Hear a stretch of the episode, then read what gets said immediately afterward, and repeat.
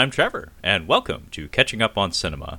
If you aren't familiar with the program, Catching Up on Cinema is a film analysis podcast wherein we introduce each other to films, expand our cinematic horizons, and, in essence, catch up on our cinema. So, it is the month of January 2022, and we are in the midst of an entire month of uh, kind of going back and taking a look at 2021 releases. Uh, so, all month long, we've been reviewing films uh, from the last calendar year.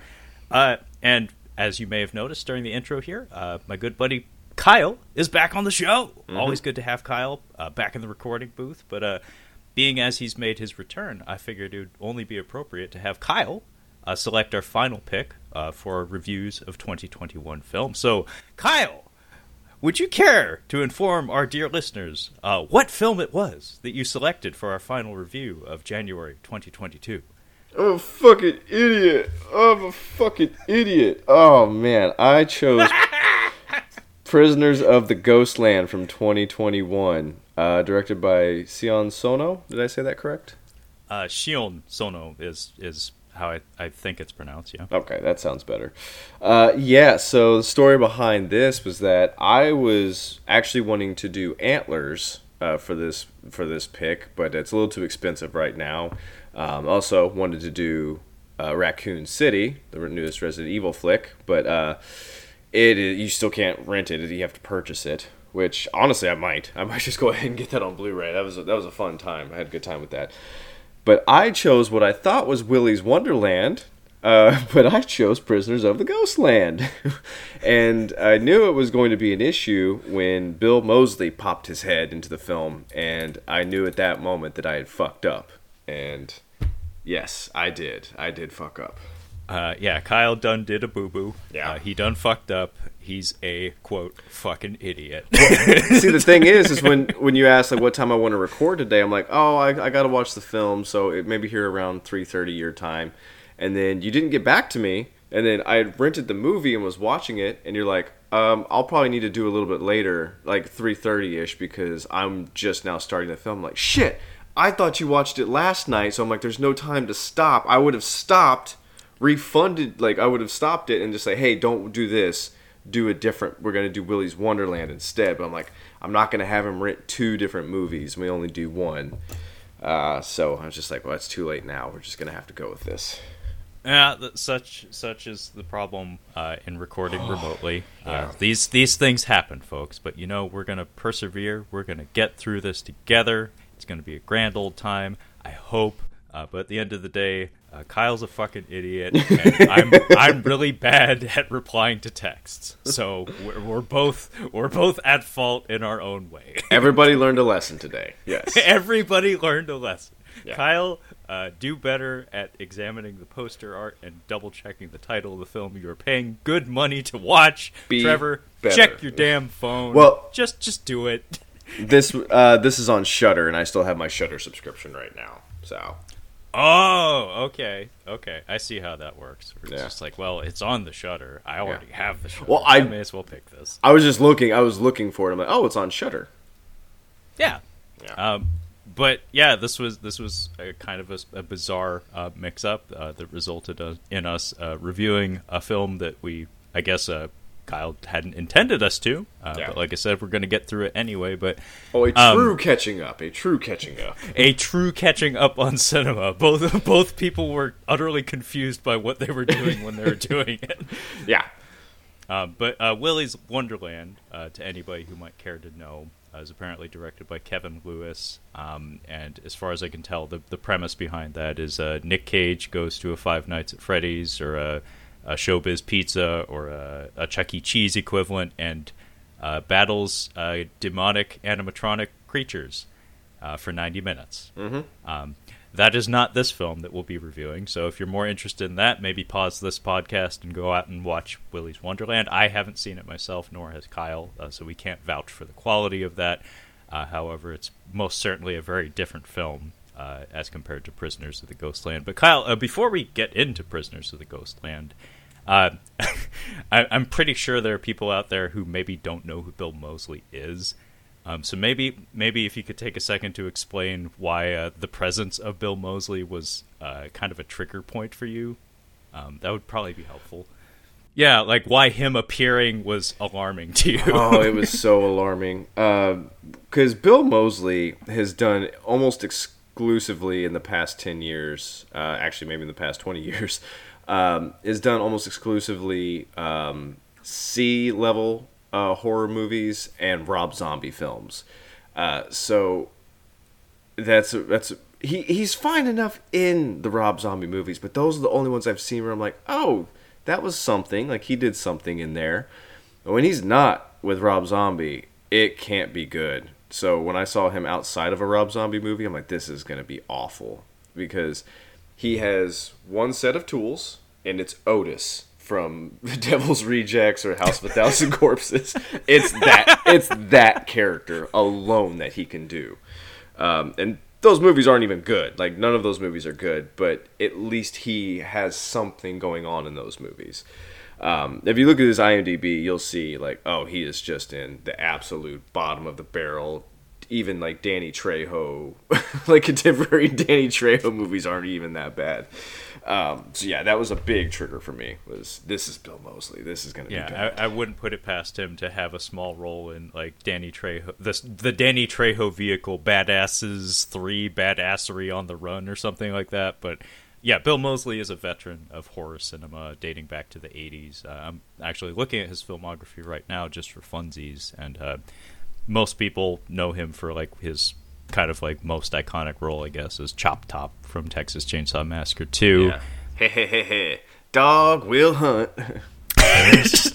and um, he he's he's one of those specialized tools that like if you if you know what you need him for, uh, he's very handy to have uh, in in your deck of cards. And uh, like you said, uh, Rob Zombie has made extensive use of him in a lot of his movies as of late. Um, funny enough, I, I think uh, he has been on catching up on cinema in the form of uh, the review I did with your brother Nick, uh, The Blob. He oh, has is he a very he has a very small role. Uh, he's he's just a, a guy in a sewer that is panicked. Like he's not there to be traditional like crazy Bill Moseley. He's just like scared guy in a, in the sewer. Okay. Uh, but yeah, I understand um, why you might just like wince a little bit when he comes on the screen and starts uh, spouting endless dialogue um, in this movie. Um, but yeah, uh, we should probably get to explaining this movie. So uh, this is Prisoners of the Ghostland. Of course, uh, the theme this month is movies from 2021. So this did in fact come out in 2021, and it is directed by Sion Sono, uh, who, uh, funny enough, uh, as we said up top, this is a true catching up on cinema. Being as not only had neither of us seen the film, I don't think either of us had very much of an understanding of what it actually was. I remember when it was announced. Uh, however, I, I didn't bother to watch any of the trailers for it or anything like that because I, frankly, just wasn't that interested. Like on paper, I could totally see uh, like a certain breed of Japanophile or a certain like fan of like I don't know extreme indie cinema or something like absolutely just gobbling this shit up just based on the poster art and some of the pull quotes and stuff. But for me, I, I just caught a whiff of something I just wasn't terribly interested in mm. and just kind of wrote it off pretty early on. But what I'm getting at when I say it's a true catching up is that uh, Sion Sono is a is a critically acclaimed director. Um, he's been active for a few decades now. He he he puts asses in seats in certain indie circles. Uh, he's a big name. Um, however, I don't believe either of us had ever seen any of his films uh, prior to this one. Um, and having finished this film, having watched it, I don't think it's especially representative of his his oeuvre, like like his creative flavor, his artistic merits, and whatnot. Um, but you know, at some point, you got to dip your toes into the pool, and uh, I guess this served as our introduction, not an especially good introduction, but our introduction uh, to Sion Sono. So, um, do you think you got enough from this that you you'd be inclined to check out some of his other works?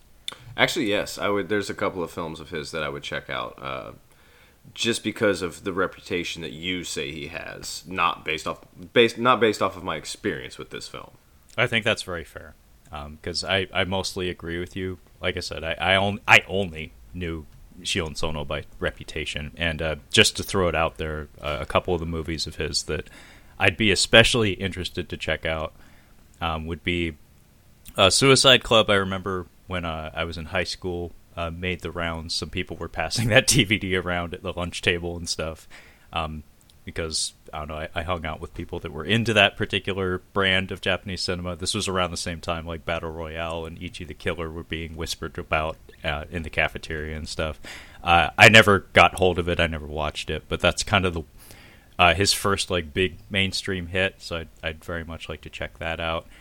Um, Tokyo Tribe, uh, from a novelty aspect, sounds very intriguing to me. It's it's kind of like a West Side Story, but set in like modern day Tokyo uh, with like a, a, gang war situation, and it's also a hip hop musical on top of that. Uh, just mm. just for the novelty factor of the production, uh, that sounds interesting.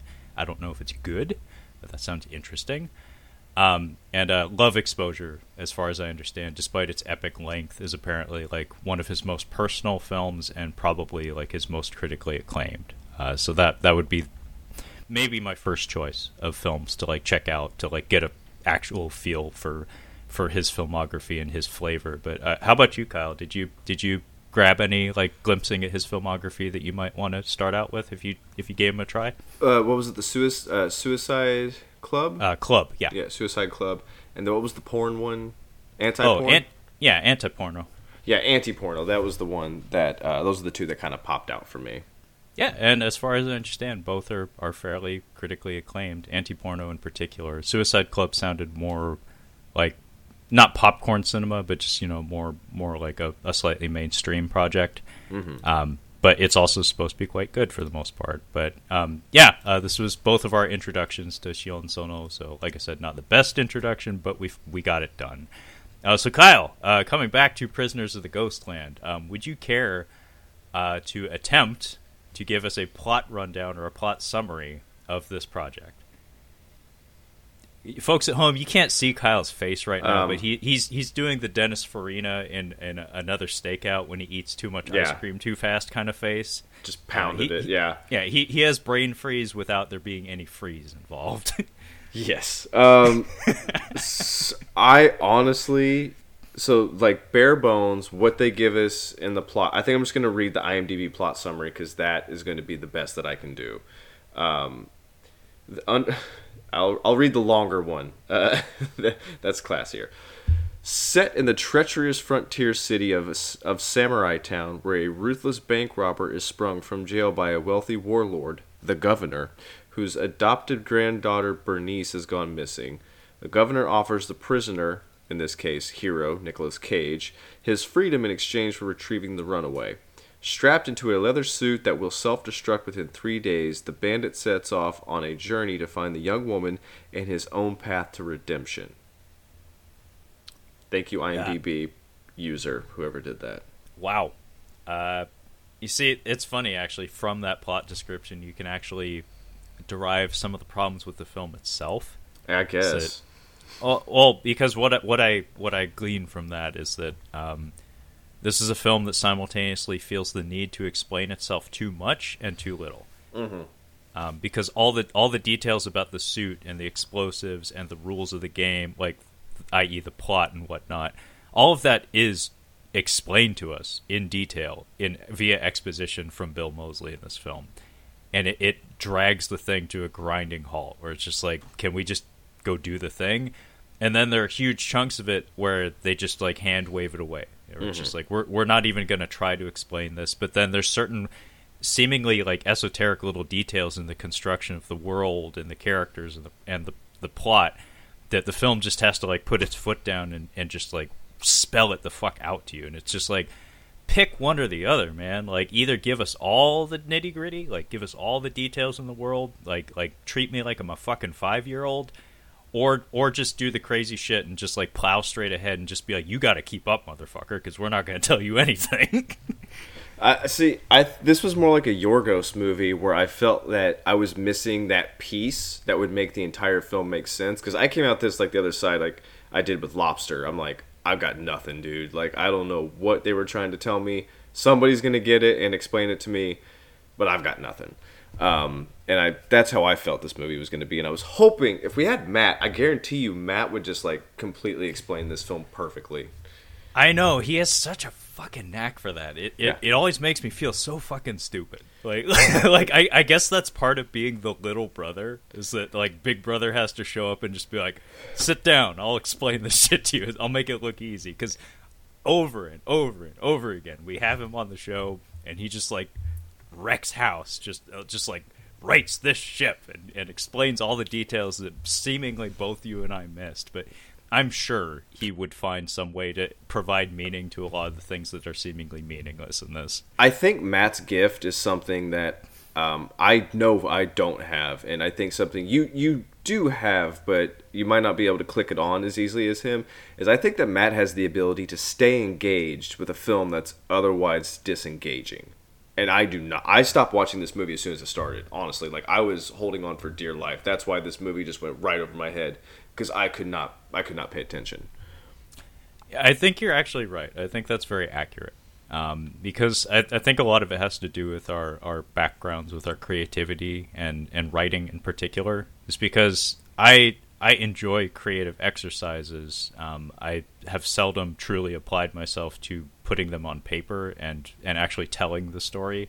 I largely just kind of like come up with moments or ideas and fragments that I keep in my head. Whereas Matt has actually always tried to stress to me the importance of you can't skip from A to C in in in creating an idea or, or telling a story. You need to it needs to go A B C. And the B is the part nobody wants to do. That's the legwork that nobody wants to put in, but it's absolutely necessary to telling the thing. So I think his experience in dealing with that and valuing that does like has the effect that you just described of of keeping him engaged even when it it's even when it's like threatening to be totally disengaging. Um, and also, I I have a bad tendency, especially like as a consequence of reviewing films on the internet, of uh, sometimes getting mired in focusing on like utilitarian details um, in regards to like the logistics of how the thing was put together and why it was put together, rather than what it true, rather than examining what it actually is. Um, and like you said, having Matt involved in conversations like this is very helpful because he can he can just be like, I don't even know what the fuck you're talking about. Like, I don't care what kind of dolly track the camera's on. it's like it's like I'm busy trying to follow the characters and the drama and whatnot. that, and I think that's where I that's where I get lost because like uh, there are certain like art house directors that like easily other people would try to watch like this. They were just like, this is going right over my head, and I'm like, oh, I can actually engage because I'm actually kind of getting something out of the performances, or there's actually some kind of a story here that I'm able to follow. But this was just it was. this was not a good cage performance, in my opinion. Uh, well, as I had said um, uh, off air before we had recorded, um, this is a Japanese director uh, working from a script written by two Americans, one of whom is Iranian born, uh, and the the script is presented not just in in English and Japanese. Uh, this this film is conducted across four different languages. Um, I would not be surprised at all if you know the language barrier came into play in terms of like the the structure of the direction of the project. Um, there's a lot of things like that that possibly could be uh, at fault for for this like less than impressive cage performance. Um, but what I think is actually really interesting about this film is that uh, the the chosen tagline for it, Kyle. Have you seen like the poster art? Have you taken a look at how this film was advertised? Dude, the poster art's amazing. Um, before we do that, I have to tell you this before I forget. So apparently, this is the fourth collaboration, according to IMDb. This is the fourth collaboration between Nick Cage and uh, XYZ after the highly acclaimed horror comedy Mom and Dad, which is what you sent me a trailer for, which was from 2017. I would have gone with that, but it's you know it's from a few years ago. Uh, and then they, they also did Mandy and Color Out of Space. We have completed uh, three quarters of his films with this uh, with this production company or whoever this distributor is. That's funny. I didn't know that. I I know uh, XYZ films, and I I did catch that uh, during the opening credits, but I didn't know he'd worked with them uh, so frequently. But um, yeah, folks at home, the reason I sent Kyle that that advertisement for uh, uh, mom and dad or dad and mom. I forget how it's phrased. Is because I found a Japanese poster art for it, and it's called like Mad Daddy in, Yeah. in Japan. And I was like, that's a title, and that's an interesting poster. So I was like, Kyle's got to see this. And that is probably accurate in more way than one. Um, Nick Cage, Mad Yeah. Daddy. uh, but the no the uh, post that's the thing was that I had this movie. I remember watching the trailer. I didn't watch the trailer for this. I watched the trailer for uh, Willy uh, Willy's Wonderland uh, several months ago. I think it was well before it came out. Um, so when I saw this Prisoners of Ghostland, I saw the front cover. I'm like, oh, that's got to be it. Like that. That's that's the film that I'm thinking of. Um, and the and the poster's awesome. And the poster, the poster makes you think that there's good, like even looking at the poster, I'm like, this is at least going to be fun. Like there's going to be some interesting stuff. It does not at all play the play out the way you think it's going to. Yeah, uh, it's it's a more sedate experience than the poster art would have you believe. Um, the poster art seems like it's going to be wild and bombastic and over the top. It, it is in fits and spurts, absolutely, um, but not not in its entirety. But um, what the detail I want to draw attention to on the poster art is there's a pull quote that I've seen thrown all over the internet. Is a quote Nicolas Cage, the wildest movie, the wildest movie I've ever made. Nope, Uh, not even no- close. No, but um, I want to say there's probably some truth in that, um, just based on what I had said about the nature of, of the direction of the project. It's like this is a, a multiple language film directed by a crazy Japanese indie director with a with a reputation. Um, and then if you look at some of the production design and a lot of the extras work in the film and the sets, um, I would not be surprised at all if maybe the energy on the set and the ideas at work that didn't necessarily translate to the finished product um, were wild and, and very enticing uh, to someone like Nick Cage, where it's just like the, the chaos and mayhem on the set may have been really interesting to him, uh, but I don't think any of it really translated to the screen uh, per se. But so I, I want to say there is some truth to that quote. Only problem is it's there's some false qualities to it just based on what we actually got. But anyway, we should probably get to the film proper. Uh, so Kyle uh, couldn't even attempt to give a proper plot summary without the aid of IMDb. So thank you, IMDb. But um, one thing that's funny is what Kyle had said about the, the XYZ Entertainment. Um, the the opening production banners uh, at the top of this movie um, were puzzling to say the least. Um, I have I have not seen about three quarters of the production logos and banners uh, that precede this film. Like it, it's kind of all over the place, and all of them have like weird and and just kind of low budget looking like like little animations that play before the before the logos are displayed. Like RLJ Entertainment's like the major distributor for it. I have plenty of their DVDs and stuff. This this movie's very much in their wheel, wheelhouse. But then we also have like Boss Boss Bang Bang and like Eleven Arts and then Saturn Films and then uh, this really gaudy animation for Patriot Pictures. It's just like, who the fuck financed this thing? And I, want to say that that's honestly like kind of the big question is that the the flavor of this project has the kind of feel of like this is a massively international project that by American standards seems like very humble. Um, but I want to say there were a lot of hands in this particular cookie jar because I'm loo- I'm looking at like like the box office figures for this thing. I actually can't find the budget for it, but I wouldn't be surprised if this actually had a decent budget by Japanese movie standards. Um, but I'm guessing the money came from like all four corners of the globe. Did you did you read anything on the trivia about this? The IMDb trivia. I did not. Uh, Oh. Did you? I did. So th- I might have some answers to your questions. So as much as this is true, I don't know. Uh, so apparently the movie was delayed for a year after the director had a heart attack. Um, and Nicolas Cage apparently allegedly moved the movie from Mexico to Japan after he suffered the heart attack. So I think there might have been I that might answer some of your questions of why it feels so strange. Uh, I mean, honestly, that that's a pretty major shakeup on the set of a of a like a major international film, like quote major, like by by Japanese standards anyway. Two other actors mo- uh, dropped out: uh, Imo- Imogen Poots and Ed Sc- uh, Ed Skrein. Screen. Yeah, know. Ed Skrein from uh, Deadpool is the only place I know him from. He's the bad guy from the first Deadpool. Imogen Poots is actually a fairly big name, and I think a previous uh, guest on the show, uh, she was the leading gal from uh, Green Room. Oh yes, okay. So apparently Sofia Boutella um, replaced her, and then Cassavetes replaced the other person. I, that makes sense, but that's that's a major shakeup. Um, so factoring that in, it's like you know that is a major liability to any production.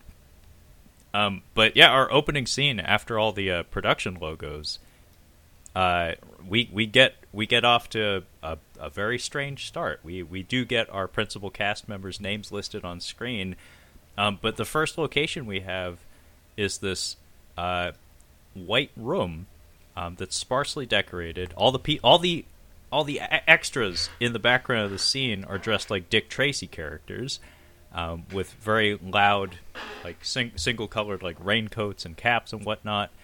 Um, and the whole room is painted a stark white. Um, and right off the bat, we have all these uh, anachronisms uh, readily apparent on the screen. Screen, and this is something that translates to all of the production design uh, for the remainder of the film. Is these props and, and ideas and, and design aesthetics uh, that that don't really have a, a proper um, moment in time uh, to accommodate all of them. So, like for instance, we have like torches on the wall uh, right next to like electrical lighting fixtures in this room, um, and even the construction of of this room uh, feels evocative of Japanese architecture from hundreds of years ago. Um, and this design aesthetic translates like throughout the entirety of the project. I I don't exactly know what meaning to derive from this, but at the very least, it's visually interesting. Um, but then we meet our uh, our adorable little boy, Kyle. Um, this this fucking kid, like like very good casting. He's so goddamn cute. Um, like, and he's he has a wonderful smile, and and he's got this like he's got like a, a cup full of like what appears to be gumballs or Yeah. candies. Yeah. And uh, he runs up to this this uh, very very colorful gumball machine uh, that's off to the side of the room, and he's just kind of staring at it. And there's like a moment of peace uh, before the door is kicked in, and uh, Nicolas Cage, as the character, uh, the only name assigned to him, I believe, is just straight up hero. Mm-hmm. Um, and Nick Cassavetes, uh, who, funny enough, Kyle and I both recognize this. Uh, interesting casting, Yeah. being as uh, Nicolas Cage and Nick Cassavetes shared the screen in Face Off uh, back in the mid 90s. However, I don't believe they ever worked together again after that. I haven't dug deep enough to check on that, but it's a, it's a cute little reunion of two people who were in a, a massive box office success movie together uh, in the 90s. And also, Nick Cassavetes is an interesting screen presence. Um, every does, time yeah. you see him, he, he always presents something. Um, and even here, like he has very little dialogue, but he just has a way about him that's always compelling. Uh, I guess kind of similar to Nick Cage. He just finds a way to make something interesting, uh, no matter how minor it may seem. Um, but yeah, Kyle, uh, this turns into, a, I, I believe this is supposed to be a bank robbery, correct? Uh, Trevor, hang on. I'm sorry. So you and I both know. You do know that obviously uh, Nick Cassavetes is John Cassavetes' son. Yes. Do you want to know? So I figured that he would be a director, like he had directed quite a few films. Do you know what film Nick Cassavetes has directed? Uh, no, you may have to tell me. Oh my gosh, dude, you are never gonna believe this. I'm gonna give you two of the main actors, and you could you tell me if you can name the movie. Ready? James Gardner and Rachel McAdams. James Gardner? James Garner. Garner? James Garner and Rachel McAdams. Fuck if I know. I don't know who James Garner is. And Rachel Ca- McAdams is one of those people. She's one of those pleasant Canadians that just does nothing for me. It's like I'm always happy to see her, but she's never a selling point. Nick Cassavetes directed The Notebook. What? Nick, Nick Cass. I'm Nick Cassavetes directed The Notebook. I am Wow. not. I am not lying. I'm looking at it right now. You can verify it if you want. My, I was not aware of that. mind is blown. Yeah, I haven't seen that movie myself. However, it carries a reputation uh, Yeah. among people of a certain age. Oh, it's awful. Don't get me wrong. It, it's it's it's not my cup of tea, but people do enjoy it. There's a lot of people that absolutely adore Wow. that movie. Um, I haven't seen it personally. I've never been asked to see that movie, thankfully. Kyle's Kyle just needs a minute to collect himself. He's just so, he's just so blown away.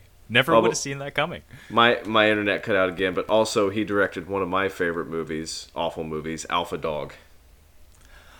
Oh, uh, is that Justin Timberlake or? Mhm. Uh, okay, yeah, yeah, yeah, yeah. yeah. I, I've I've heard it's. Oh. I haven't heard good or bad. I just hear it's a thing. It's it's worth watching. It's stupid, but it's it's definitely worth watching. We'll we'll, we'll cover it at some point. I would like that actually because I've I have heard you toss that name around a few times, and I, I don't really know the reputation of it other than the the expression you make when you bring it up.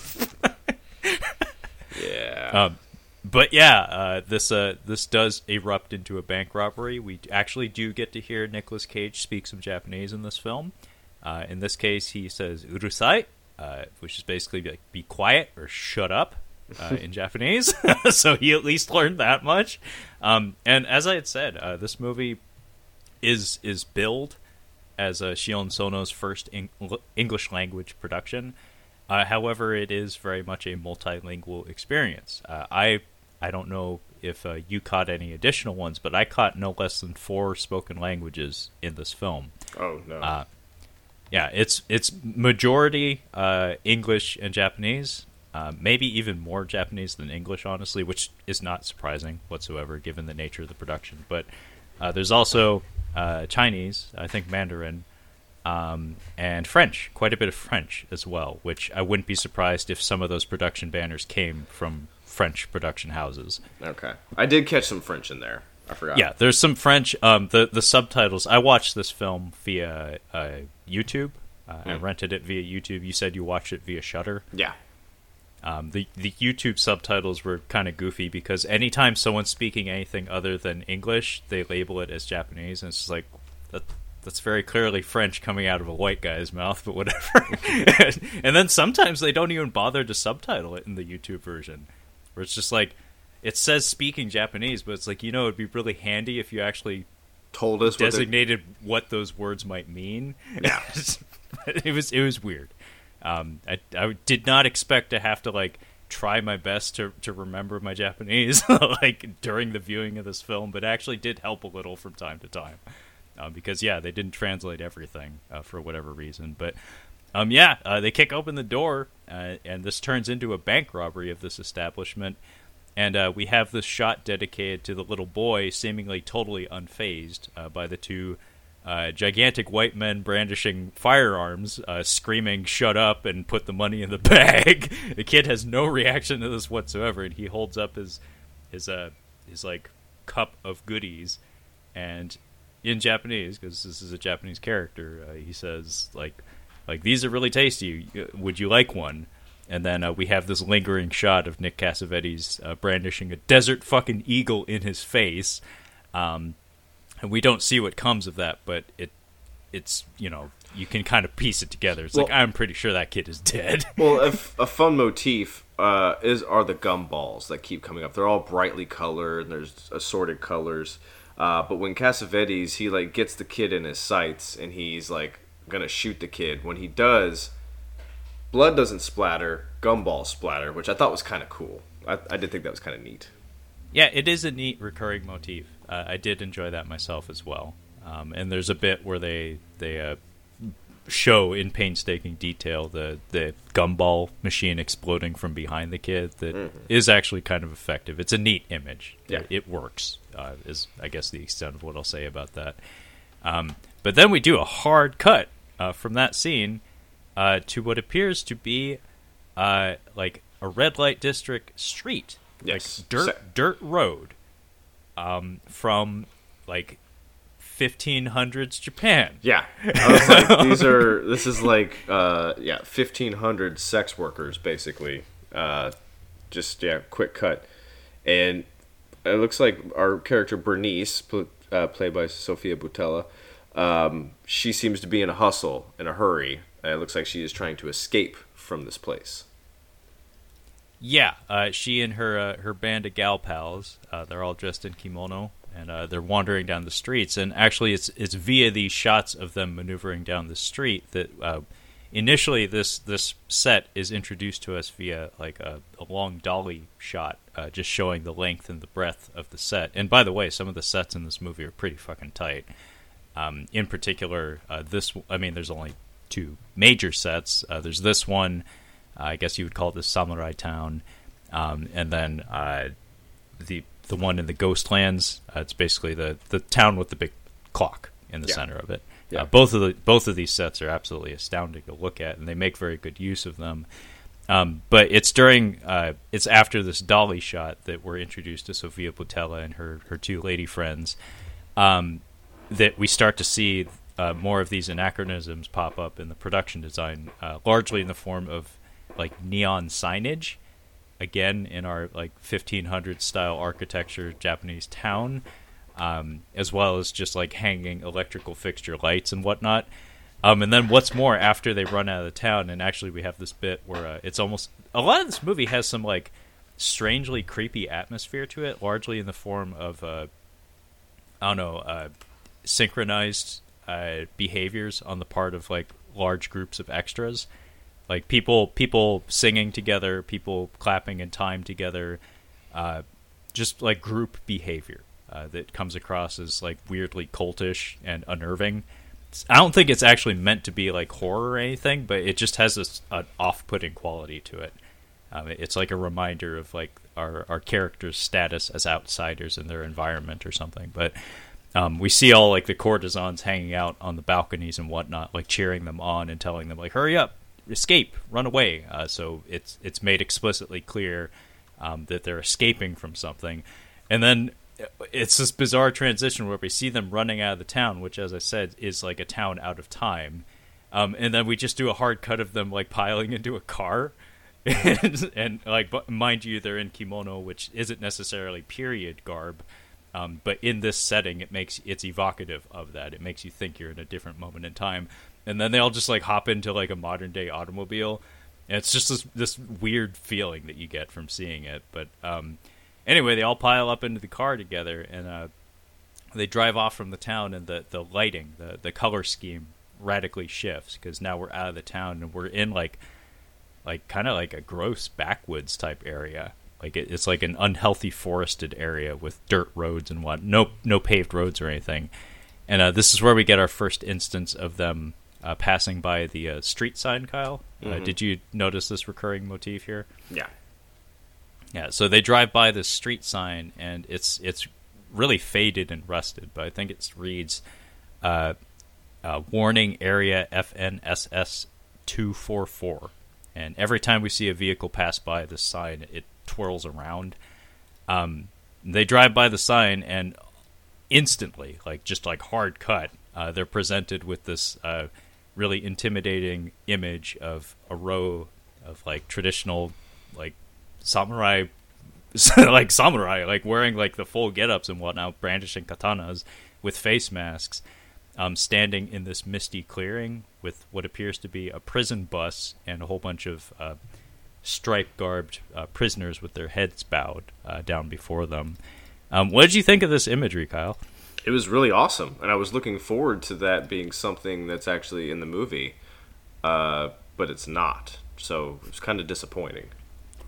Yeah, uh, from a visual standpoint, it does look really awesome. It only appears a few times in the movie, but they don't actually make any sort of impact on the story. It's nothing. Yeah, there's there's it does nothing. It's just cool imagery. That's it. It's legitimately really cool to look at. Uh, the costuming, uh, the the lighting, everything about it looks astounding. Like like the attention to detail with like the smoke machines and and the floodlights coming from the bus. It's a really striking image, but as the film progresses, you keep wanting like they keep showing up and they never actually do anything. Even when we have a moment where like they explicitly state they're going to do something. It's like well, well what what what did that do to help? Like like did you did you have any bearing on the plot whatsoever? Because it really doesn't feel like it, other than to just like look cool every twenty minutes. Um, but yeah, uh, we do a hard cut from that, and Sofia Boutella wakes up in what appears to be a bombed out slum town uh, by herself, like on a mattress, like on the ground out in the exposed air.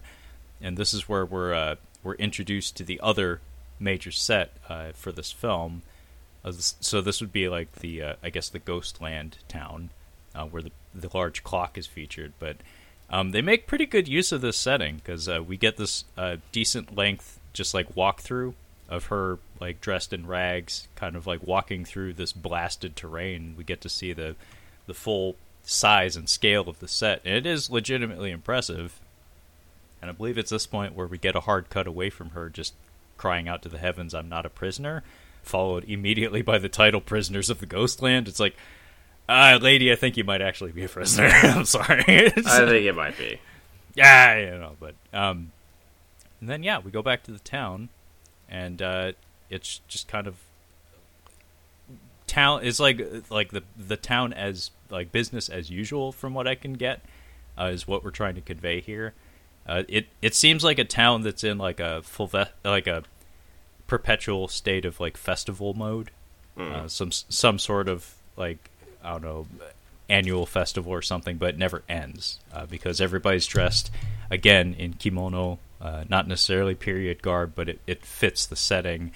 Everybody's wearing wearing like kitsune masks, like fox masks, and they're playing with balls, and there's bubbles and stuff. But um, at one point, uh, we see uh, Nick Cage uh, get dragged into town. Um, also, we have this really striking moment where uh, there's this there's this board, Kyle, uh, with all the, with all the women's faces poking out through it. did you notice that? Yeah, I didn't know what that was all about. Um, I actually don't either. Like I, am not an expert on Japanese culture. I only know what I know, and uh, this is them singing some sort of nursery rhyme. But it's this this giant placard um, that has all these women's faces poking out through holes in it, and they're making like circular motions with their necks, um, and they're singing a nursery rhyme uh, synchronized again. Um, and it's a, just a really striking image. Uh, I don't really know if it has any bearing on the themes of the story or whatnot, but uh, from a visual standpoint, it's really impressive. Um, also, cute uh, visual gags in this movie. There's there's numerous visual gags in this movie um, that are seeming like some of them are explicit, but there there are a handful of nods uh, to like other other films and other creative properties. Uh, I noticed uh, Rupan uh, from from anime, from like the the long lived series dating back to I believe the '60s. Uh, there's wanted posters posted up of him and some of his his like his teammates. Um, Rupan's like a, a thief, Rupan the Third, but I did see wanted posters of him. And then very very late in the film, we also get a lone wolf and cub, a, a Kozure Okami reference in the form of a uh, minigun mounted on a baby cart stroller uh, which is an explicit reference to Lone Wolf and Cub, which I appreciated. But um, anyway, Nick Cage is hauled into town and he's dragged into a prison cell, and uh, he's shackled in the basement.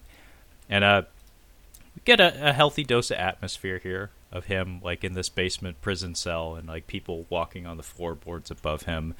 Um, and what's interesting here is I actually wasn't certain if he was going to have dialogue in this movie, because as I had said, I, I had never watched any promotion for this thing, and I I had heard that that was the case in uh, Willy's Wonderland.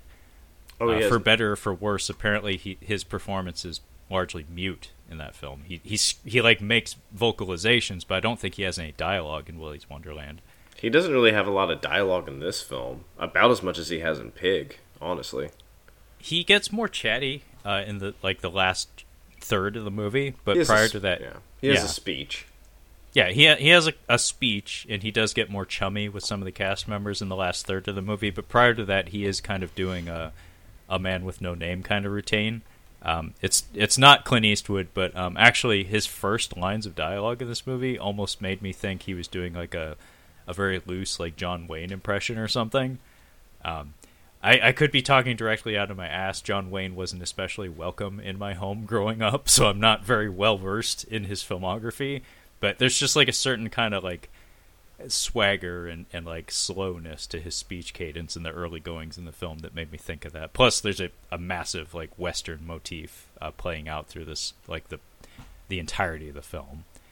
Um, anyway, uh, at this point, uh, the plot decides to sten- descend onto the film in the form of the governor. Mm. And at, it was this the point, Kyle, where you started to get alarmed? Yeah, yeah, because he pops out of the car and he starts talking, and I'm like, oh, I know exactly who that is. I recognize that voice anywhere. That's Bill Moseley. So yeah, this scene legitimately takes about ten minutes for him to um, communicate. I want you to pick up my granddaughter. This suit is rigged to explode. yeah, and that's largely all that's conveyed. But yeah, I'm looking at the timeline on it right now, Kyle, and I'd like to confirm this. Um, it's it is over ten minutes. Um, yeah. Between when the governor's caravan arrives, uh, between when his, his sedan pulls up, and uh, when Nick Cage takes off on that bike, which actually legitimately did make me laugh. Um, I did indeed, I you did indeed I... enjoy watching Nick Cage ride off on a bike.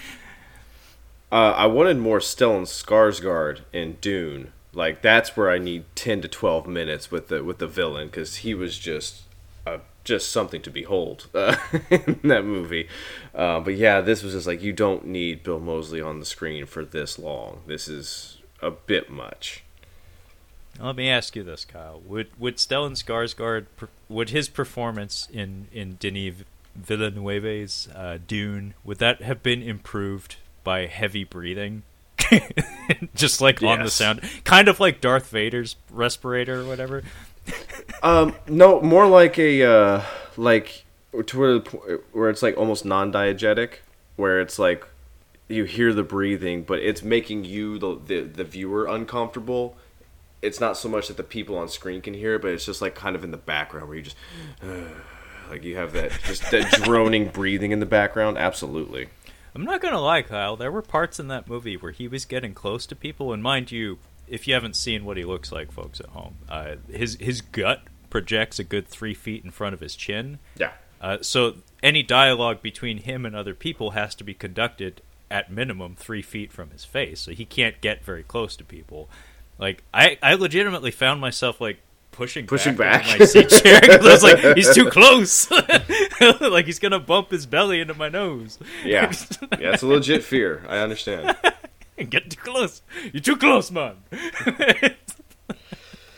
oh wow, I haven't thought of that skit in a long time. Really? I think about a Chappelle Show skit about once a week, easily.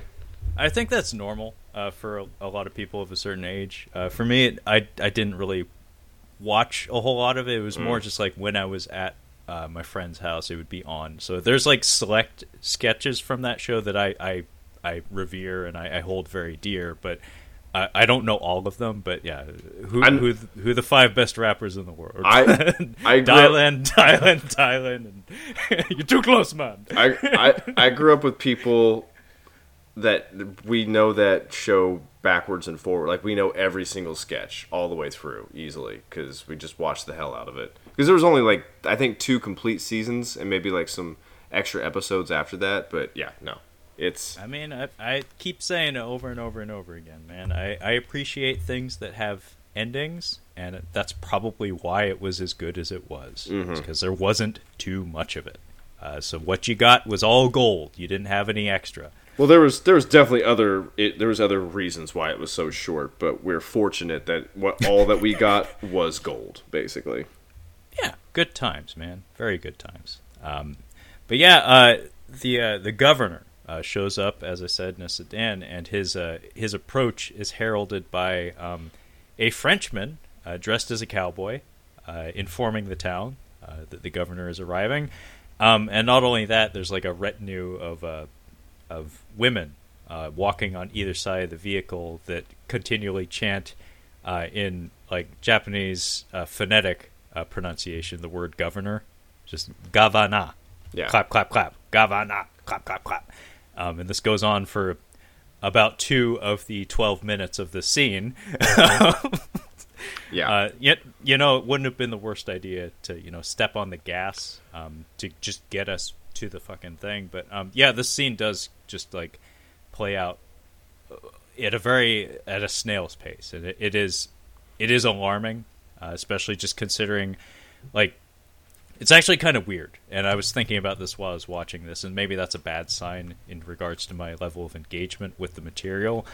Um, part of acting uh, is inhabiting the character and uh, responding to prompts and information genuinely. So the idea is your character should respond to new information presented to them as if they've never heard it before. Like that's that's the appropriate response. It's like you as an actor should have read the script, therefore it's known to you, but it's your job as an actor to present a reaction uh, that conveys the sense that you had never heard that before. That was news to me, information that would have been useful to me yesterday. Mm-hmm. Um, I couldn't help but think, and this is just me making assumptions. An assumption, according to Everett McGill in the Steven Seagal classic Under Siege 2 Dark Territory, stated, Assumption is the mother of all fuck ups. My assumption is that I don't think Nicolas Cage read this script. because He's... his reactions are far too sincere. When He's... Bill Moseley is talking at him for 10 minutes, he looks like you can see the gears turning. Like he's like, "Oh, that's what this movie's about. I didn't know that." he's like I probably should check that. I yeah, I feel like there there's a missing piece of allegory that we're missing, uh, and I think having that piece would make this make so much more sense. From bare bones, what I'm getting from these performances is we are kind of saying something about Western culture and its destructiveness, more or less. I don't know. That's kind of what I got out of this. So I mean, if if we want to put our college caps on, yeah, there there is a lot of em- imagery of traditional American types, uh, even cowboys for that matter, uh, dressed in white hats for that matter, um, in positions of power over Japanese folks from a bygone age. Um, it, it, it, definitely has meaning to it, um, uh, but I, I did check on the intranets um, apparently, there's a very large piece of the puzzle that some people uh, seem to have identified. I personally don't have any familiarity with the text, so I feel like a dum dum, uh, which may in fact completely torpedo this entire episode. Kyle, mm. apparently, uh, uh was it uh, George Orwell? Mm-hmm. Was it his Animal Farm? Yeah apparently there's quite a bit of uh, symbolism directly connecting to that story. Uh, oh, but as I had said, I have not read the book. I don't actually know. Well, that's out. Well, so I was getting kind of a um, like a dictatorship vibe here. The way that everybody's singing and and praising. Uh, yeah, 1984 is about as like allegory about Stalinism, basically. Um, so I kind of I I was kind of giving that sense when it when he came on the screen. I'm get, I'm getting kind of a dictatory. What I kind of feel like it might be be in North Korea. like it would just be kind of uncomfortable. and Everybody's just kind of putting on a smiley face, but not really feeling that. Yeah, there there's that going on, and then apparently the Animal Farm connection comes from not only the themes but also more explicitly in the form of uh, some of the character relationships and events. Apparently, the uh, destruction of the clock at the end of the film is evocative of a certain scene in the book. Apparently, uh, the Yasujiro character, uh, his position of being like obligated or like having a sense of duty attached to working for an unseemly individual. Mm. Apparently, that there's a character from from Animal Farm who has a similar relationship. Uh, unfortunately, like I said, I feel like a dum dum because I, I, I was not required to read that book in high school. I read a different book, um, so I I couldn't tell you either way. But that's what some fucking strangers on the internet said. So I'm going to mention it, and hopefully that can you know get us through to the end. uh, I did like the there was something interesting about the um, them actively trying to keep the clock from going forward. Like if they let the clock go forward, then the bomb's going to go off, basically.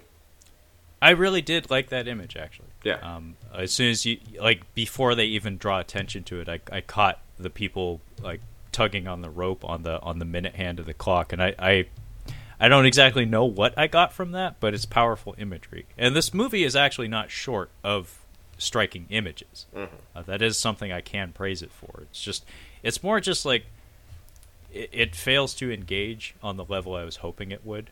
Um, just something about the characterization. I feel like I needed I needed more, and maybe even more than that. Just like I needed uh, a more steady pace uh, because it does have a little bit of a staccato rhythm to it that does rob it of a lot of its energy. Um, but Kyle, uh, I will interrupt us for a second to say, um, not too long ago, uh, we got to see something on film that neither of us knew we needed, but now we've seen it and we can't unsee it. Uh, so our review of the Matrix Resurrections, which is a quality episode you should definitely check out, folks at home, uh, we revealed that uh, now we have seen Keanu Reeves take a shit. Yeah. On film. Mm-hmm. I didn't know I needed that. Uh, maybe I didn't, but I, I got it. Yeah, I got it. it. And it occupies space in my brain forevermore. Um, we've now seen uh, Nicolas Cage's buttocks um, in the year 2021. I'm pretty sure he's bared his buttocks in many a film prior to 2021. Uh, but you know, every once in a while, you got to check in on that booty, see where it's at. And uh, we officially got our status update. um, as of 2021, uh, Nicolas Cage uh, still has a butt. I couldn't tell you the quality of said butt, but I've seen it. Well, actually, of the of his more contemporary films, I've seen more of his body than I than I guessed I would have, because he's definitely running around in his tidy whities and Mandy. Uh, he's down to his skivvies in Pig, and then yeah, he's in a a loincloth thong in this one. Yeah, uh, he's wearing Japanese style underwear uh, from a from a bygone age. Maybe people still do this. Uh, maybe in like in like uh, spas or like bathhouses and whatnot. But uh, yes, this is like Japanese like loincloth style uh, underwear. And yes, Nicolas Cage is clad in that and seemingly nothing else uh, for this uh, ten minute stretch of the film. Uh, so yeah, we do get a a view of his butt and. Uh, there's a lot of uh, chit chat going on in the crowd surrounding him in the streets here when he's having his audience with the governor, and a lot of the uh, courtesans and, and women in the crowd are kind of like teasing him. Uh, there's a lot of one of them. I couldn't help but think that maybe this was a reference to a, a shitty Steven Seagal movie. Um, one of them calls him a cocksucker motherfucker uh, in English, mind you, um, and that just brought back so many wonderful memories of that that clip immortalized uh, forevermore of of Steven Seagal, not necessarily Steven Seagal, but whoever stepped in to do his ADR saying that line. oh, I think it was in Half Past Dead, but yeah, Steven Seagal saying "cocksucker motherfucker." um, we get that in this movie, but yeah, uh, one of the gals in the crowd is drawing uh, a very flattering uh, pencil sketch of Nicolas Cage. Uh, she she added some details, some shading uh, to his midsection that's not readily apparent given the uh, the uh, lighting scheme in this film. But uh, he does disrobe at one point, and she we see her like erase the the the loincloth portion of her sketch, and we can only assume what what she's drawing in there in its stead. Um, but yeah, as Kyle had stated at at the very top of this recording, um, the plot um, is the governor has lost his quote daughter, uh, Bernice, played by Sofia Boutella. Um, so he's kind of tasking Nicolas Cage with heading off into quote the ghost lands to recover her, a place where no one apparently re- returns from. Um, but in order to assure that this task is carried out, uh, he's um, he places this uh, leather jacket on Nicolas Cage that uh, houses explosives on multiple key points. And if memory serves, the way it's explained is uh, there's a, a throat bomb uh, for if he runs out of time. He has three days, but he gets two additional days if he can get Bernice to speak her name into what is essentially a Pip Boy on his wrist. Um, he has bombs uh, on his forearms uh, that detect if he has uh, intention to to raise his hand uh, to a, a, harmless woman or a defenseless woman, rather. Um, and he has two bombs on his testicles uh, Yes. for if he gets a boner, essentially. Um, all of which actually, for the most part, come into play with the plot. Only problem is, I don't think I needed it explained to me in such detail so early on in the movie. It's like we need to have an action beat or something to to to get me off to a rolling start, I guess. But we do get to see Nick Cage like throw hands for a little bit here. It's actually kind of cute. Um, I don't know who decided, or maybe Nick Cage himself decided. Like the Nick Cage push kick, like the the the shuffle side kick, is is kind of like his bread and butter when it comes to his fighting technique in in the past two decades of his filmography. Nick Cage loves throwing kicks. Like, like, like, even even in that legendary like interview, like where he does the cartwheel and the high kicks and stuff, I think Nicolas Cage probably asks his choreographers to like, can we can we put some more kicks in there? like, I like throwing kicks. um, but yeah, we do get to see him like throw some hands with some of the like the cowboys and the samurai around him, and also this is where we're introduced to uh, Yasujiro, uh, who is uh, the governor's like right hand man. Yasujiro. Yasujiro. Yeah. I mean, I've I've heard worse pronunciations. That's actually like that's a slow and deliberate way of saying it. It most certainly has an accent attached to it, um, but I have heard worse. I mean, it could have been Yasujiro. Yasujiro would actually make me smile even more. Basically, sounded like Brad Pitt's character in uh, in Inglourious Basterds. Gorlami. Gorlami, yeah. Same idea. Yasujiro. Yasujiro or Yasujiro. Uh, yeah, Yasujiro. Uh, so Yasujiro uh, is portrayed by my boy uh, Tak Sakaguchi, and I was very very excited to see him because I didn't expect him uh, to show up here, but I was delighted because I've I've I've been following this guy's career for twenty plus years, man. I even know I know you so well that I know the Japanese people that you get excited about because when I saw him come on screen, I'm like, that guy's somebody, and I guarantee Trevor's going to mention him. And then I looked him up. I'm like, versus, he's gonna, yeah, he's gonna give me the whole backstory. So please, without further ado, Yeah, so folks at home, uh, you're probably not aware, being as this was years ago that we recorded this. Um, Versus, uh, the Ryuhei Kitamura movie from the year 2000, uh, was a very early episode of Catching Up on Cinema, and it was one that I was very excited to do because, uh, for my personal history of like cinematic experiences, that was like a really early example of a movie that I identified and sought out, like all by my lonesome. It wasn't delivered to me via television. It wasn't like I don't know, presented to me by my parents or my brother or anyone around me. I was just on the internet one day. I found a review for it, and I pointed at it and I said, "You know what? I want to see that movie." And I went out of my way to hop on the eBay and uh, pay my dad some good hard cash, like to to get a money order and mail it off to some stranger on the other side of the country to get a bootleg DVD of it. And uh, Tak Sakaguchi was the star of that, and uh, he's hang- he's had a long twenty plus year career of uh, acting and uh, stunt work in the Japanese film industry. Uh, I always delight in seeing him because he's a he's a wonderful talent and he has a lot of charisma in the way he moves and uh, the creativity he exhibits in the way he choreographs a lot of scenes, and he does do a lot of choreography as well. But uh, in more recent years, his career has like branched off into some very interesting and unexpected territory. Like he has a YouTube channel these days called uh, Tuck Channel, uh, where him and a like a ninja sock puppet uh, practice choreography techniques, like action choreography, martial arts choreography, and then in between commercial breaks on YouTube, they go out and they they sample Japanese restaurants.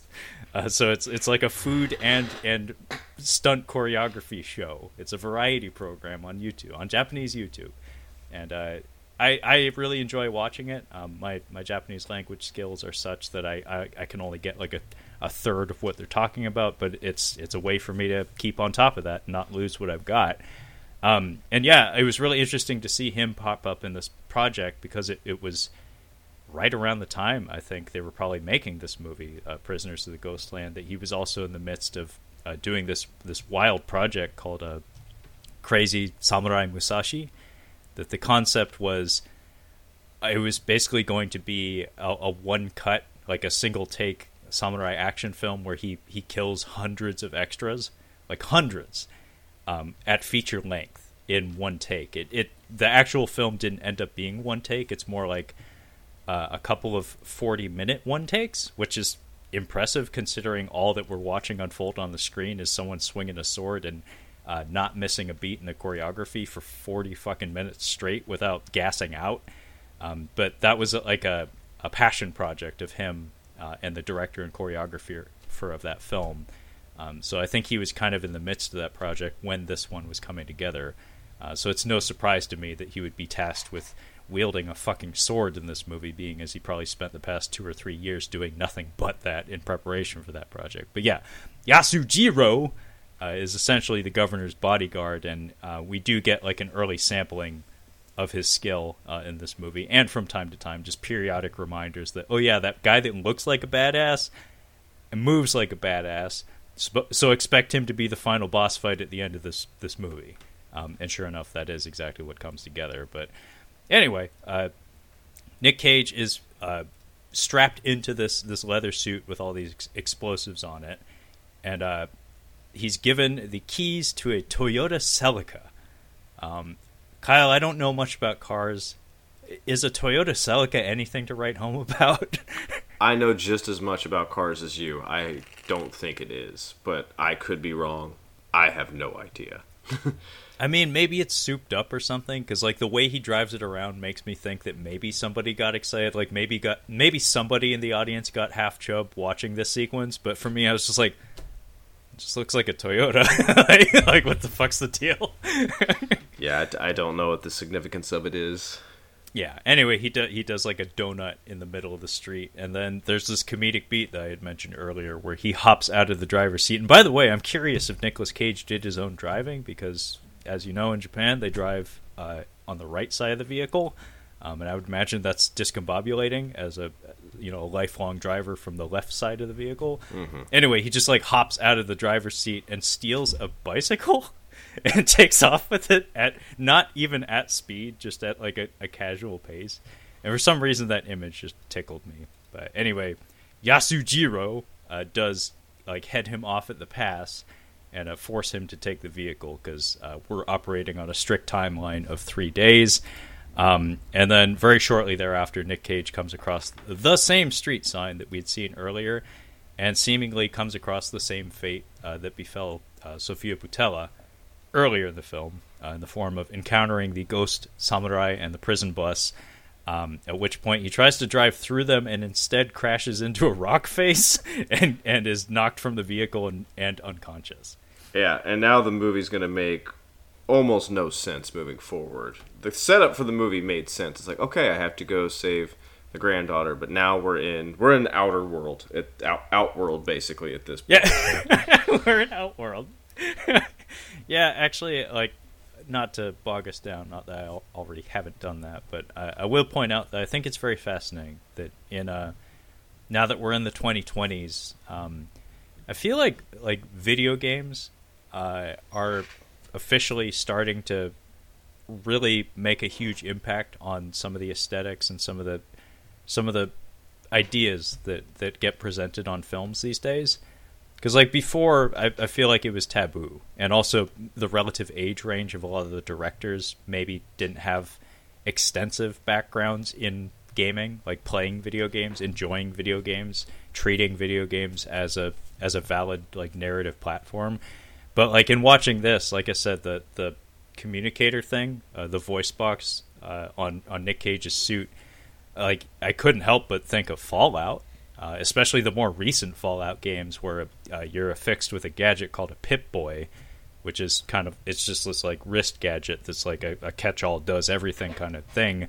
And also, just the, the tone of, of Bill Moseley's voice speaking out of the voice box has kind of like a a retro kind of vibe to it. Like it's it's not 21st century technology. It's like it's like retro technology. Well, I do think the most realistic uh, post uh, uh, most realistic future we have ahead of us is Ready Player One. Uh, I think that is the future that's coming.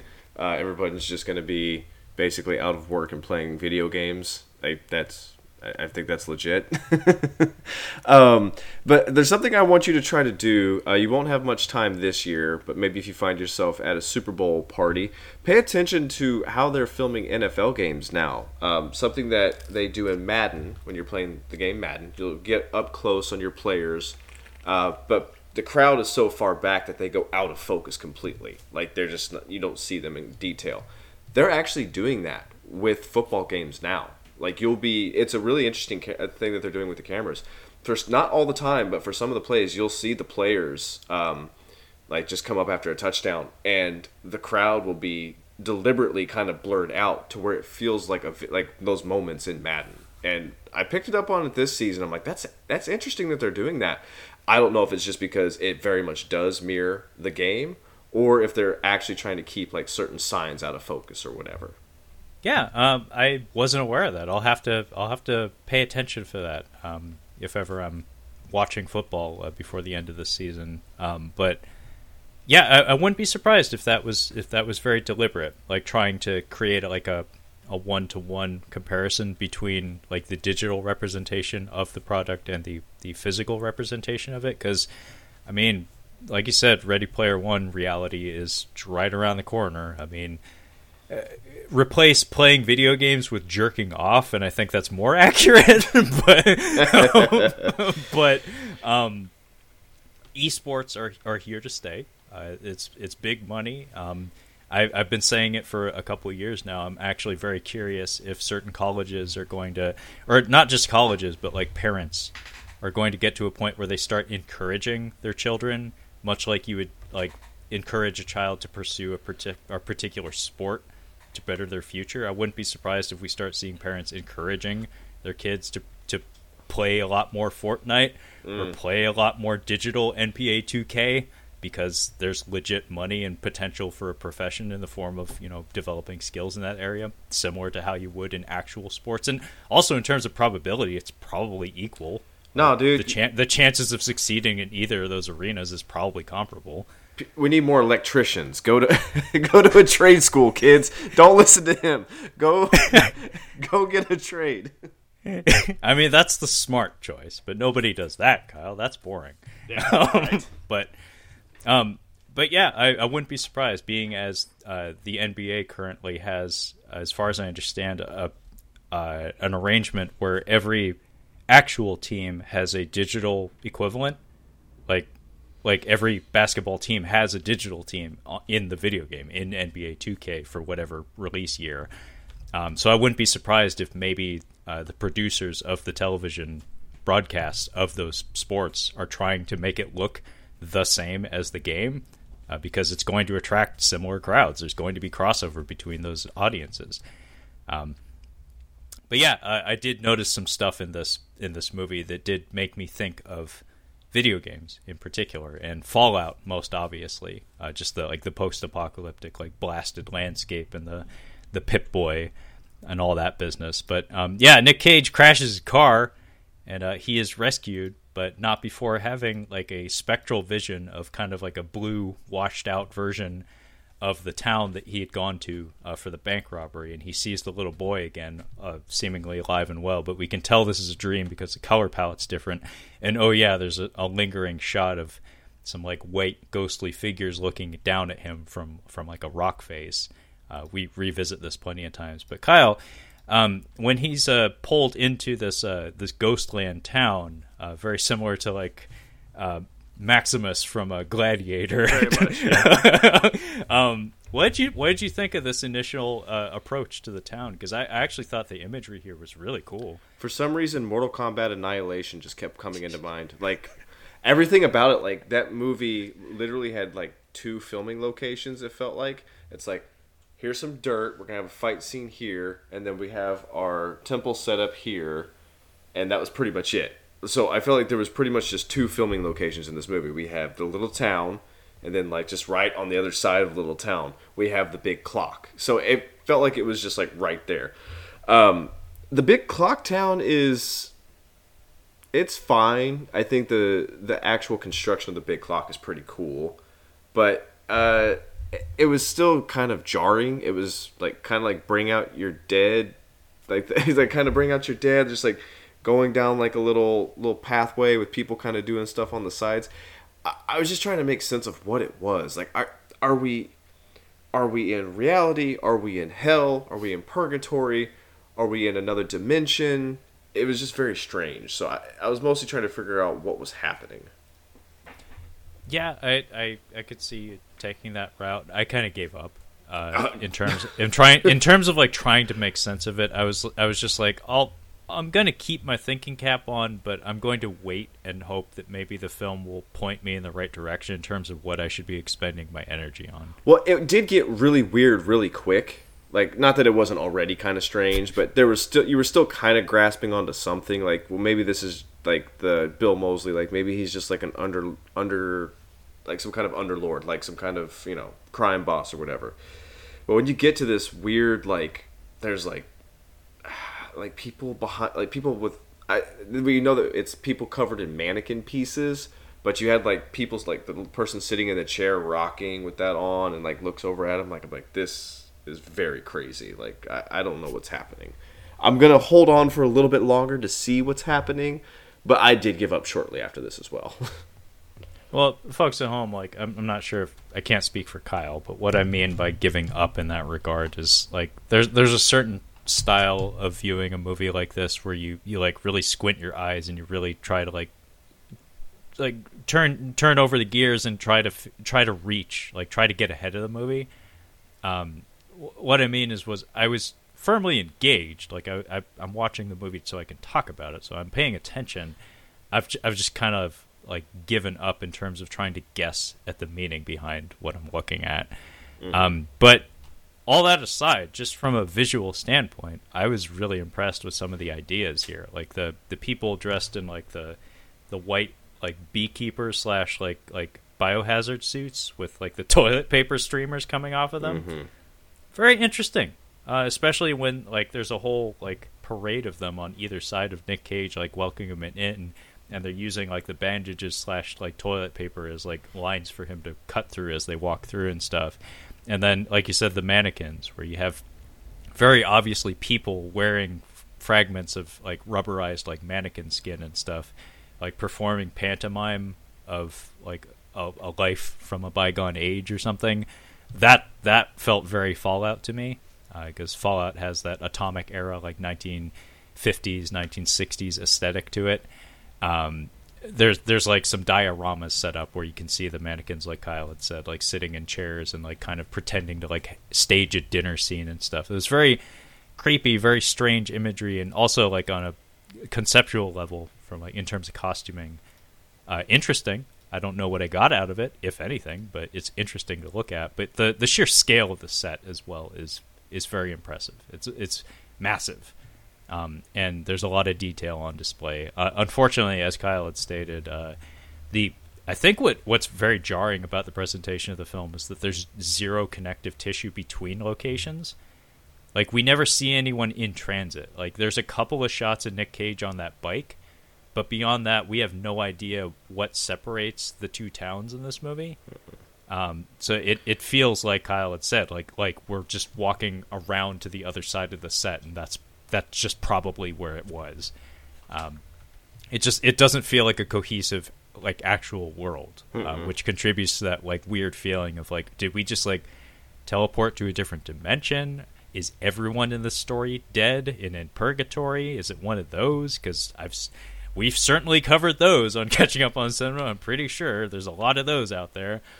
Um, but yeah, they walk Nick Cage up to uh, this giant clock structure, and this is where I caught uh, yet another language spoken in the film. There's there's one woman uh, in the cast, exactly one woman, and like she has a, a throng of followers. She's dressed in white.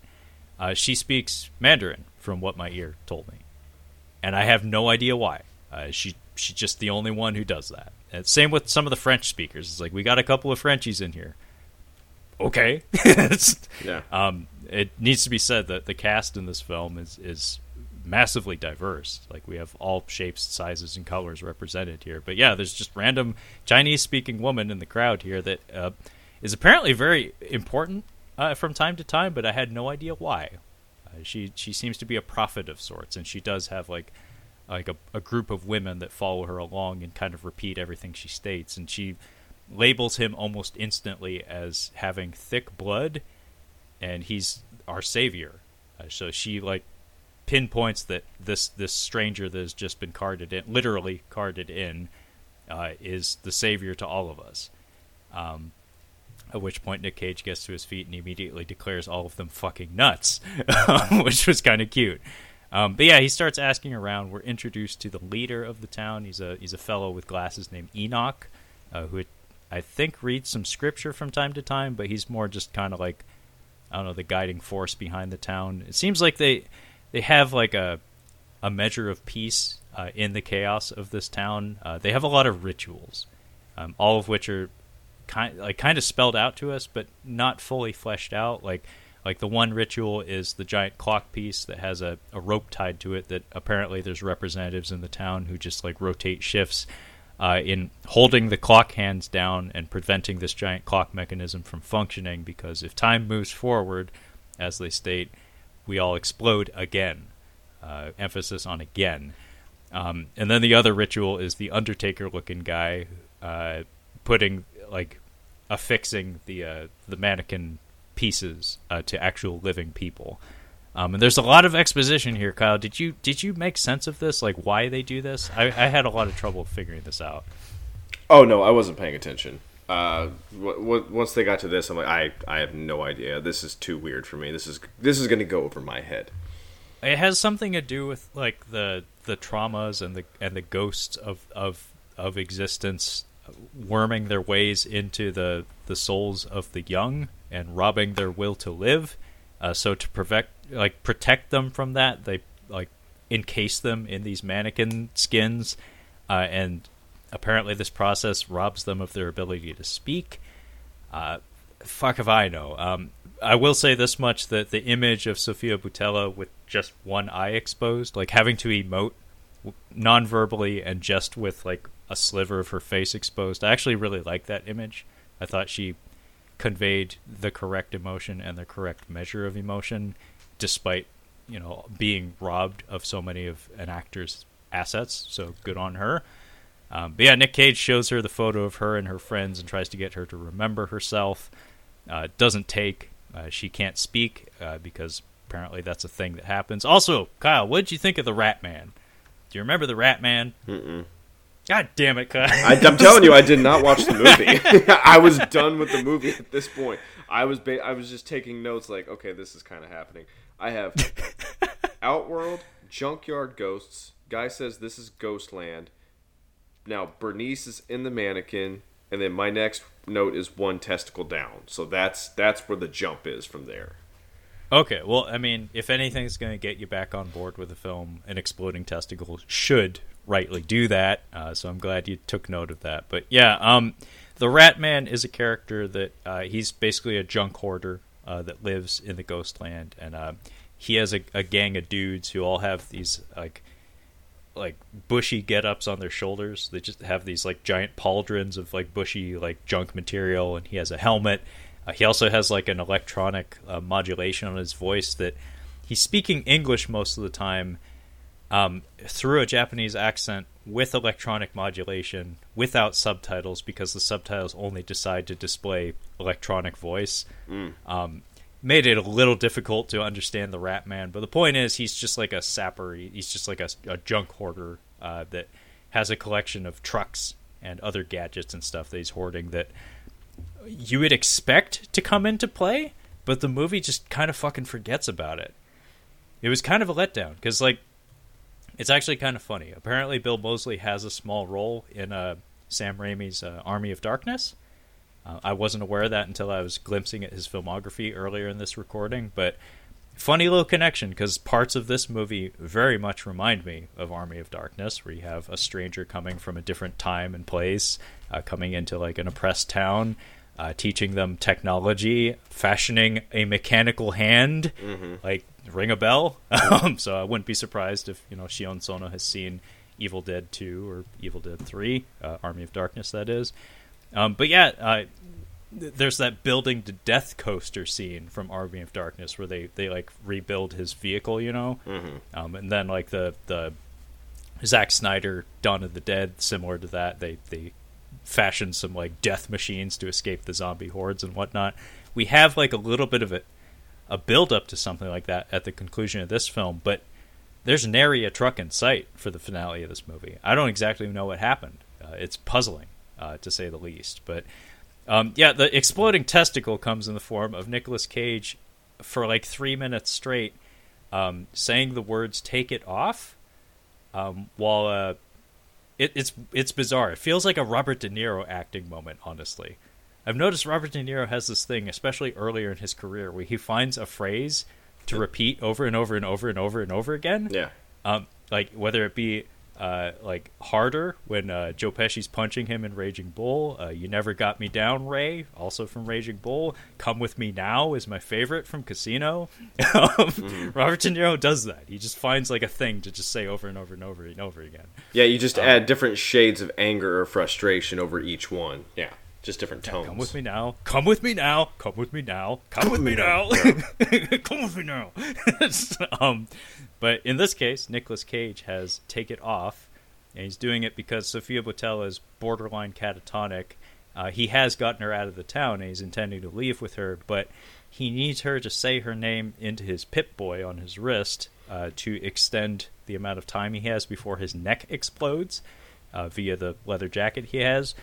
Um, and she can't speak because the mannequin process or the ghosts attacking her or something causes that to happen. Uh, so he's pissed off and he he's like taking he's not like groping her or anything, but he's just like taking off all the scraps of mannequin stuff on her.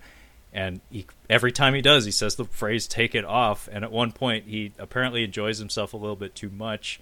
At one point, he physically threatens her because he's he's mad. His life is in danger if she can't speak. Um, and uh, he does get a stern warning from the bomb on his forearm.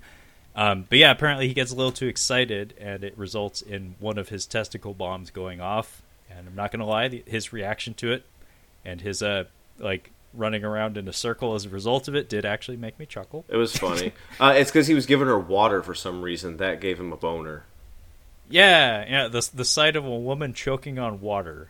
Um, I mean, it's Nick Cage. I'm not surprised, but, but apparently that got him enough excited that, that that bomb had to go off, and of course he passes out from the trauma because, I mean, you you got to you got to be made of some different stuff uh, if you don't pass out from that. Um, but yeah, he has a f- another flashback, a more fleshed out flashback. Well, uh, kind bank of. robbery. No, no, no. It's not. It's not quite fleshed. A little bit more, not much, because we basically replay the whole opening scene again. Um, I call this the ball lost dream with uh, Psycho, who is the Fire Marshal Bill silhouette that we're seeing with the uh, the Marauders there. Oh, oh, uh, keep going, Kyle. But I just want to point out previous episode of Catching Up on Cinema, a twofer, a very rare double feature. We've only done that, I think, twice, Kyle. Uh, was The Lure, yeah. Halloween Kills, and a Highway to Hell, and another Japanese film, uh, Audition. hmm Um, so Highway to Hell. Do you remember the uh, the the traffic cop Yeah. with the sunglasses and the melted face? Yeah. Fire Marshal Bill. Yeah. Yeah. Yeah, he looks like Fire Marshal Bill in this movie. Anyway, go on. Let me show you something. Um, so yeah, we get the bank robbery, um, and then we see Cassavetes uh, just decides during this bank robbery to start shooting people. And what what kind of gun is this again? A cannon? it's a Desert Eagle. I think it comes in like what 357 or or 50 caliber. I think it's supposed to be 50 cal. yeah, uh, most commonly in video games Yeah. anyway, because that's where I learn about guns. is 50 cal. Utah, he has two of these things, and the holes that are going into people are very unrealistic. Uh, he's blowing off pieces of people, like it, that's what should be happening. But he decides just to go ahead and just start shooting people. There's a scuffle between him and Nick Cage, but he ends up shooting this kid. Um, and I mean, obviously, he shot the kid. That's the main ghost that's been ghosting. Um, but this is where we learn that they run out of there, and this is where the cops come. And Cassavetes decides to Psycho decides to start shooting at the cops, um, and in doing so, the cops start shooting at him, and Nick Cage starts running. And because he starts running, he's getting shot at by the cops, and it starts shooting these innocent people that are bystanders. And one of the little one of the people that gets shot was young little um, uh, Bernice. She gets shot in the leg. yeah, uh, prior to him passing out from the testicle explosion, he did note on her on her leg, on her thigh, that she had a nasty like bullet scar.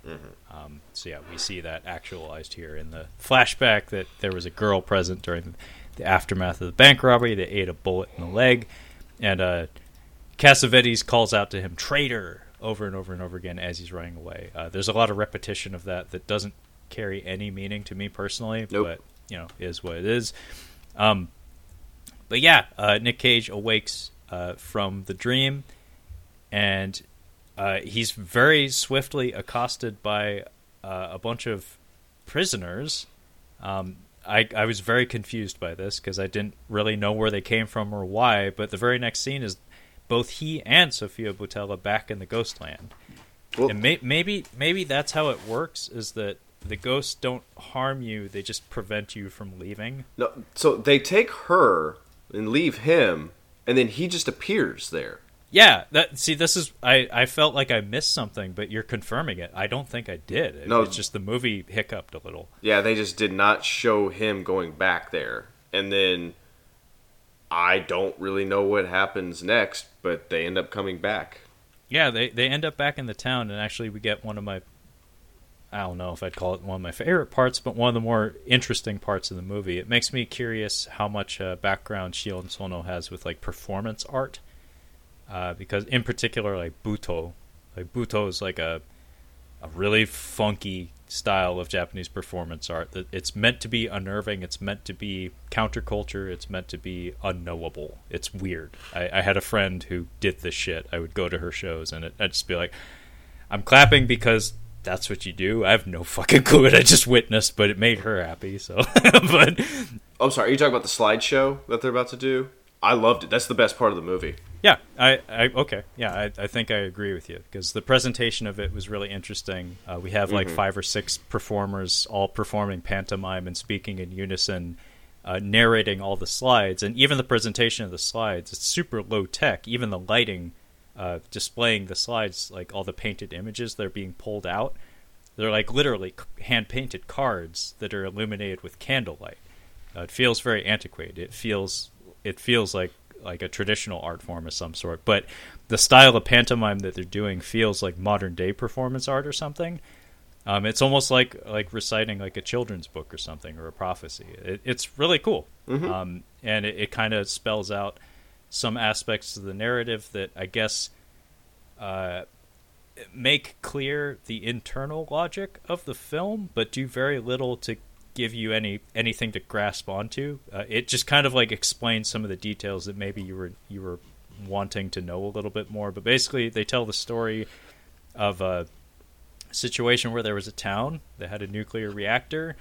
Uh, and uh, there was a truck that was hauling waste from said nuclear reactor that crashed with a bus full of prisoners, which resulted in a nuclear catastrophe um, that poisoned the land and uh, horribly burned all the people involved in the crash, um, and seemingly resulted in in this like blasted, trapped landscape that these people currently inhabit. Um, I have seen notes uh, online, maybe reaching further than they ought to. I don't even know. Uh, comparing aspects of this to uh, the Japanese government's response to the Fukushima uh, nuclear incident in recent Japanese history, and the you know the citizens' reaction to that. Uh, maybe that's the case where there, there's some allegory present uh, because the Japanese government response to that was not especially well received.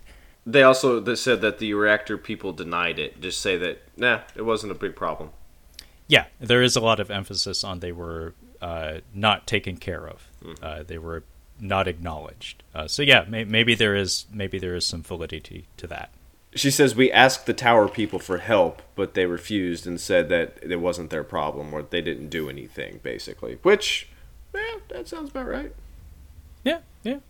Um, anyway, after that slideshow, apparently we we go back to Nicolas Cage passed out on the ground, um, and Bernice is with him, and uh, I, I believe during the scuffle with the with the prisoner people, with the ghost folk, um, Nicolas Cage somehow caused the uh, one of his forearm explosives to go off.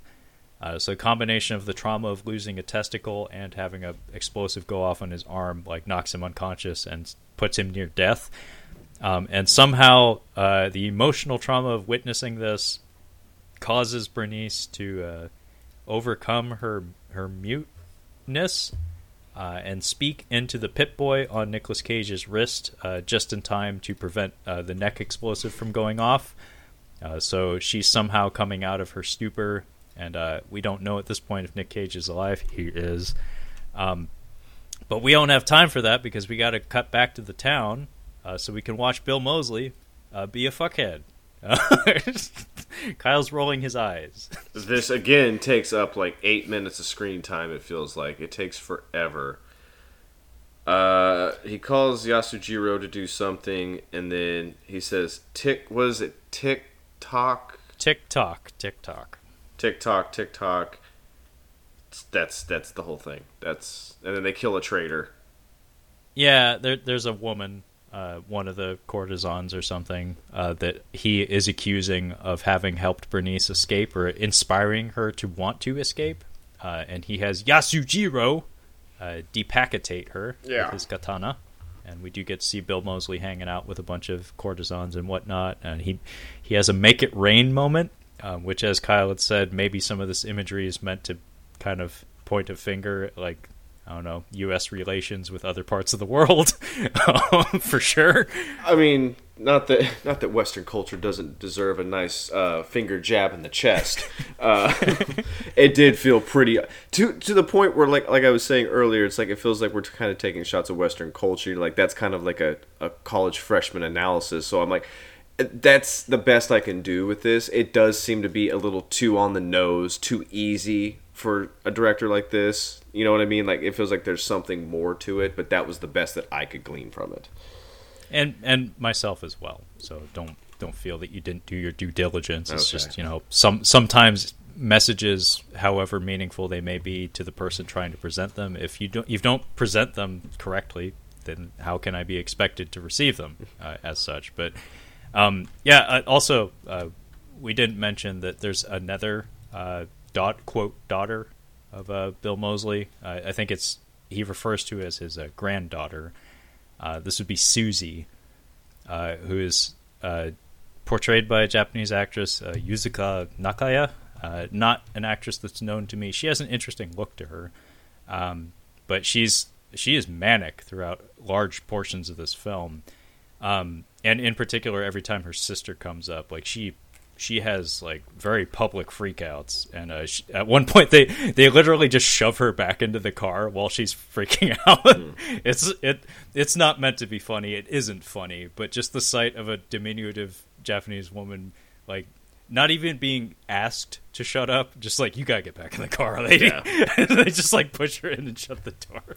Um, but uh, there's that moment that I just wanted to bring attention to for one second. Uh, during uh, the initial dialogue between the governor and, and Nicolas Cage, um, where she starts singing uh, like a nursery rhyme about a grandfather clock, and the movie just stops for a minute and a half for the whole town, including the governor, by the way, uh, to just kind of like joyfully sing along with her.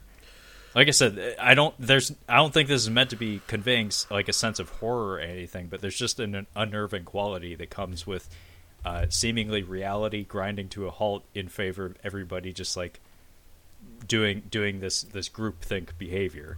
Uh, I'm sorry, Trevor. There's one name that just keeps popping up in my head as you're talking and as I was watching this, uh, and that name is David Lynch. Um, so I was just thinking, like, as you were talking, I'm like, I bet David Lynch loves this movie. I bet people, I bet he would be the one who just like, this is a fantastic film. You should watch it. It's it's the greatest thing. So apparently, in IMDb, I didn't put this together until I just looked up David Lynch real quick. Uh, apparently, this was the director's uh, favorite Nick Cage movie and the inspiration of his work. I don't know how true that is, but apparently, uh, Wild at Heart. And I'm like, Wild at Heart, huh? I've heard of that. That's directed by David Lynch. Yeah. So there's a reason why I can feel David Lynch, David Lynch's presence in this film because it makes about as much sense to me as a David Lynch film. Yeah. Uh, no comment. Also, just- um, I don't. I don't have enough experience with his oeuvre, uh, so I can't. I can't comment. But um, if that's what you saw, that's what you saw. I don't blame you. um, but yeah, uh, Nicolas Cage does arrive back in the Ghostland town uh, after that brief episode where we saw Yasujiro decapitate a woman, and uh, apparently Sofia Boutella thought he was dead, so he just marches his ass back into town. And uh, he, Kyle, did you notice like his his face during this entire sequence? Yeah, he is just staring off into space, not blinking. It's yeah, he.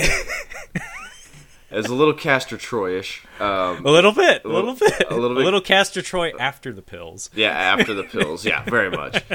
Uh, with Cassavetes. Uh, Yeah, yeah, with Cassavetes. It makes sense. Yeah, no, it's it's very strange, and I don't even know what he says here. I was just fixated on his crazy eyes, and I think what's making it even crazier is that uh, his face is in shadow, so like you can't. It, it, the light's just not hitting his face, so it makes it even more weird. Yeah, it, it's a bizarre take on the material. Again, I don't know what the direction process was on the set. I would not be surprised if Nicolas Cage was given a lot of wiggle room to just kind of do things. Um, some of the editing feels that way for sure. Uh, I'll point out when I see it, but there's there's just these little things that feel like maybe they were improvised in the moment. Where like in editing they decided to, or on the set maybe they decided to like change up the angle and, and and have him do a retake of something that was improvised just because it was like oh that's what that needed or oh like thank god we have nick cage on the set and he can give us material that wasn't necessarily on the page. Like in particular like him uh like juking like him like like pull like rearing back to throw punches at, at some of the guards in the opening uh, with the governor that felt like maybe it was improvised. Some of that hi-ya motherfucker stuff he did in the Ghostland felt like maybe it was improvised. Uh, similar to how I believe some of like his uh, comic book references in some of his dialogue in more recent films seems like maybe Nick Cageisms. I seem to remember him doing that in Mandy, um, and maybe even Color Out of Space as well. Um, but also like during his speech there's a couple like weird angles where it's just like i'm pretty sure they shot that after the fact just because he improvised something and they were like let's do that again and, and do it right. But um yeah uh his dialogue here basically he he's just like staring up into the sky while sofia Boutella is like like trying to make sense of what he's saying. He says like every day i have the same nightmare of these these ghosts of people that i've hurt people i've harmed uh, only difference is like this most recent iteration of the dream. Um, they spoke to me and they told me, uh, "You you have something you have to do," um, and they've tasked him with with with continuing to live so he can do a good thing. Is how he interprets it, I guess. Uh, but the way he delivers it is just so bizarre and manic. But um, what follows is is another just kind of bizarre sequence that it's cool. I appreciate it because I like the guy, um, but it contributes almost nothing to the narrative flow. And that would be, we cut back to the samurai town, so Yasujiro can cut a few people. Like like it's just a needless action scene that again is executed well. I love seeing Taka- Sakaguchi like cut loose and you know stab a dude in the back of the neck. That was tight did it contribute anything to the story? Uh, no.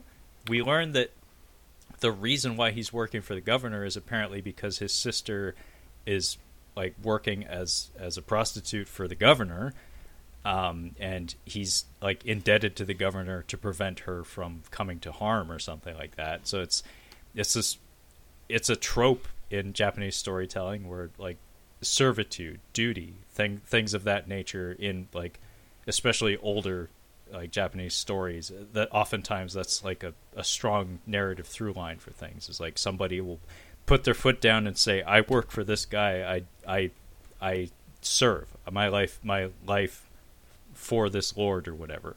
And then they die happily in the service to that person. But we have this like fractured relationship between him and the governor that contributes fucking nothing. Nothing. other than a couple of cool action scenes, which again, like I said, I, I appreciate because I like the guy, but I don't really know what I was supposed to get out of it. It's not like it. It's not like his character needed to be particularly like layered or anything like that. Neither, and nor does he particularly come across as that because that's not revisited again. It's a it's exclusively in that scene basically. Um. Anyway, cute moment. Nick Cage, Sofia Boutella, uh, drinking some water with some kids. Um, and then we get a Mad Max moment, which a lot of this movie does make me think of The Road Warrior in particular. It's hard not to. Uh, yeah. it's hard not to because it's post-apocalyptic. It has a lot of dirt, um, a lot of bombed-out landscapes, and a guy in a leather fucking jacket um, speaking to the masses and saying like, "I'll drive your truck." no weird kid making animal noises with a boomerang, but hey, what are you gonna do? Well, we do have a couple of weird kids making weird noises. No boomerang though, Yeah. because there's that lo- there's that gal in the the black with the with the big bangs. That she kind of like announces every Dude. time he comes into town and stuff. Cassavetes has got um, what's his face? Uh, Ver- oh God, Vern, the fucking big Aussie from Mad Max. Oh, Vernon Wells. Vernon Wells. He's got the Yeah. eyeliner on like Vernon Wells does in uh, Mad Max. He does actually. Yeah. uh, yeah. Kyle, Kyle's absolutely right. Um, Psycho, uh, Nick Cassavetes' character, um, in particular, when he's not burnt to shit, Mm-hmm. um, the scenes at the bank robbery and stuff, he does have he does have Wes uh, eyeliner. Mm-hmm. Uh, most certainly does. That I feel like that's a that's a nod. I could see that being a nod. He's a big guy. Yeah, Nick yeah. Cassavetes is a big guy. He's So, about yeah. the same size. He's about the same size as him. Yeah, yeah. But I, I wouldn't be surprised if there was a nod there. Um, but yes, this whole this is where Nick Cage gets to uh, speechify for a minute, and uh, what I was alluding to with some of the editing and the camera work here. There's a couple of this whole speech quote speech is delivered in a very staccato rhythm where like there's a lot of awkward pauses and there's a lot of bits to it that feel like not necessarily improvised just a lot of nick cage putting not necessarily the wrong emphasis but different emphasis on different syllables than you'd expect? Because there's like a pause and then he screams the word testicle and we have a close-up dedicated to just that word. And it's just like i'm pretty sure nobody told him to do that. He just Yeah, no- read everything off the page. He just did it in his nick cage way. Yeah, very bizarre. It's a it's a very bizarre delivery, but it was also pretty goofy and it made me giggle.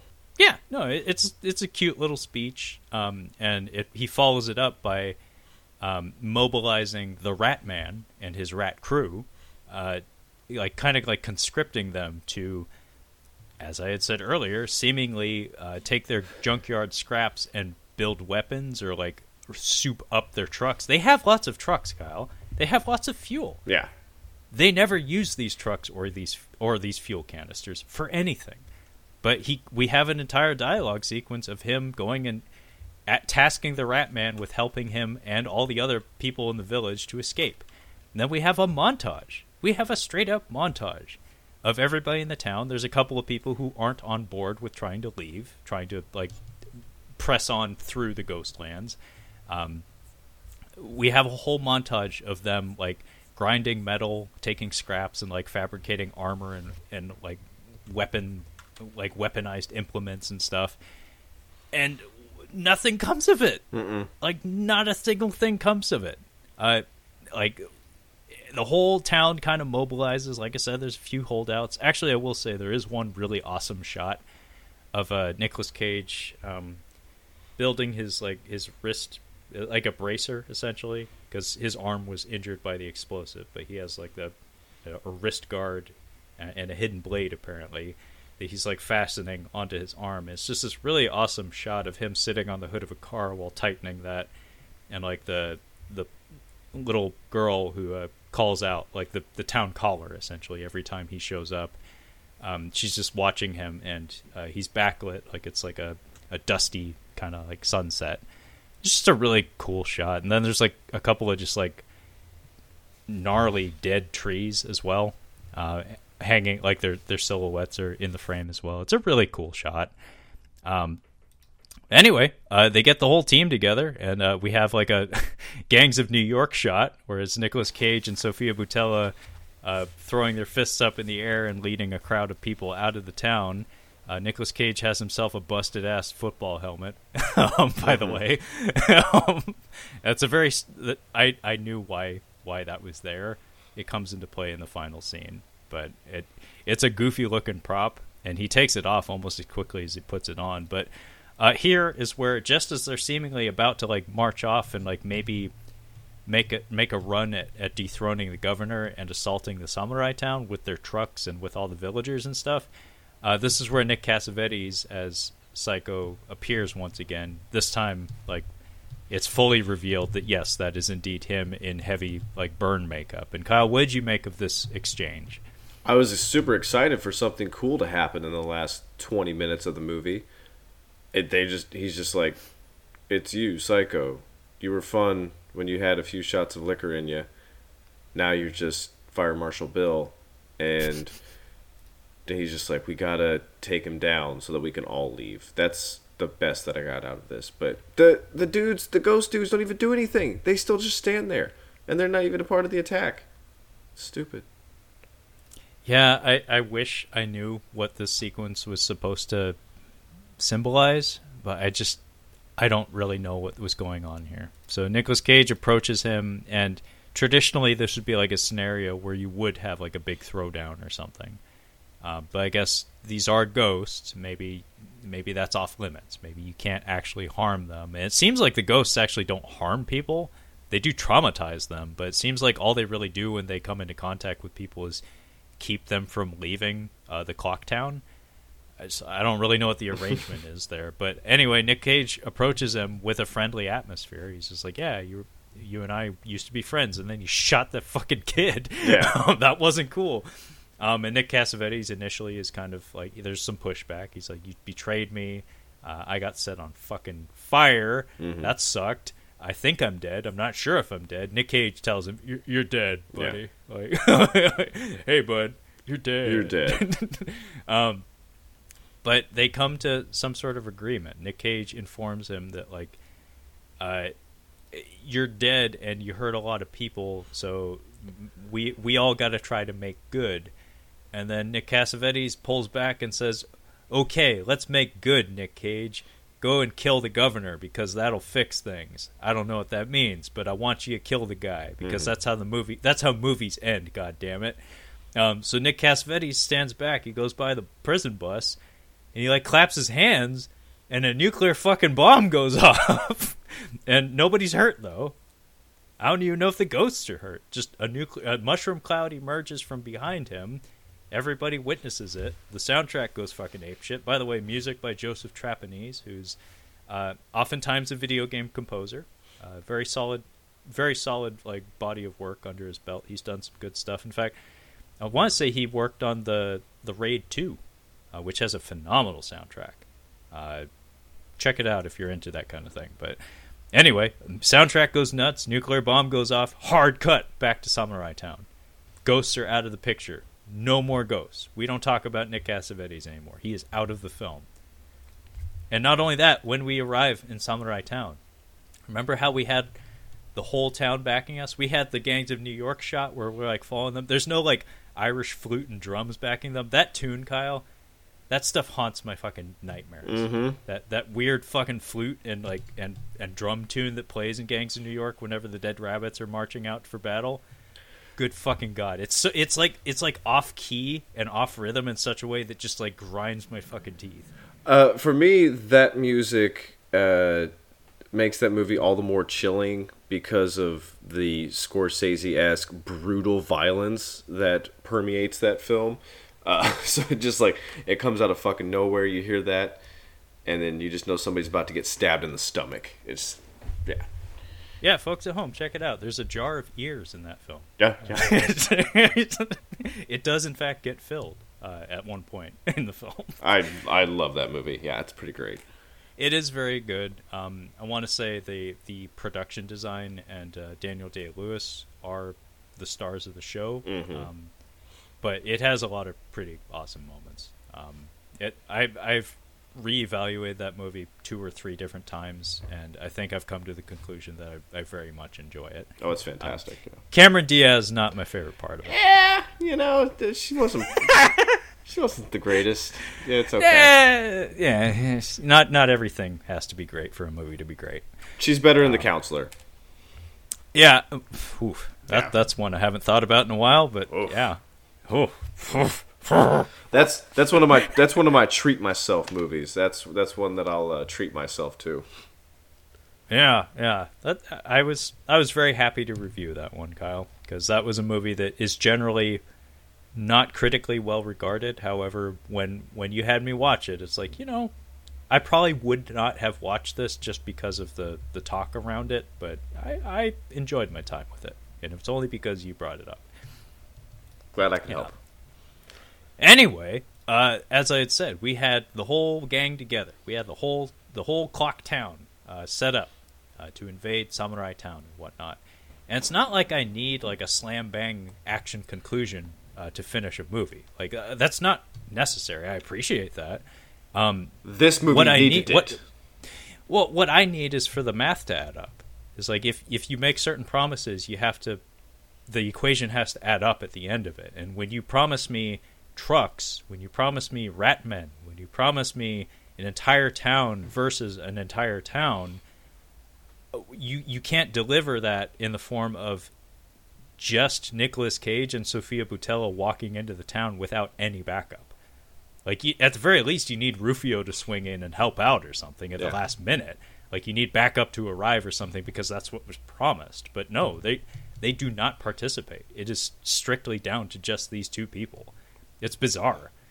It. I have I- no idea what happens in the last twenty minutes of this movie. Once it's, I'm like, I- there's nothing that was catching my eye. I really, except for the his gr- his his gaggle of ladies that are just like, you're a loser now. You said that you were gonna do this, but you're just a loser, and they leave. That was the only thing that I got from this. That was kind of fun. Yeah. I did enjoy that. Yeah. Bill Moseley being told he's he's poor and he's a loser. Yeah, uh, that was good. no no offense to Bill Moseley. Like I actually No, do sure, think he's sure. a very capable actor. I do appreciate him in in the proper roles, but in this movie, not my favorite. Mm-hmm.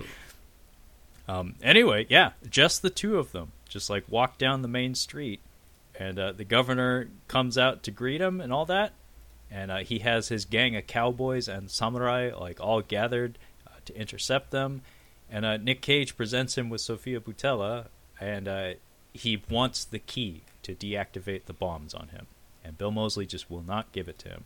So he takes Sofia Boutella hostage uh, with a knife, and I think Bill Moseley orders his men to shoot the two of them anyway.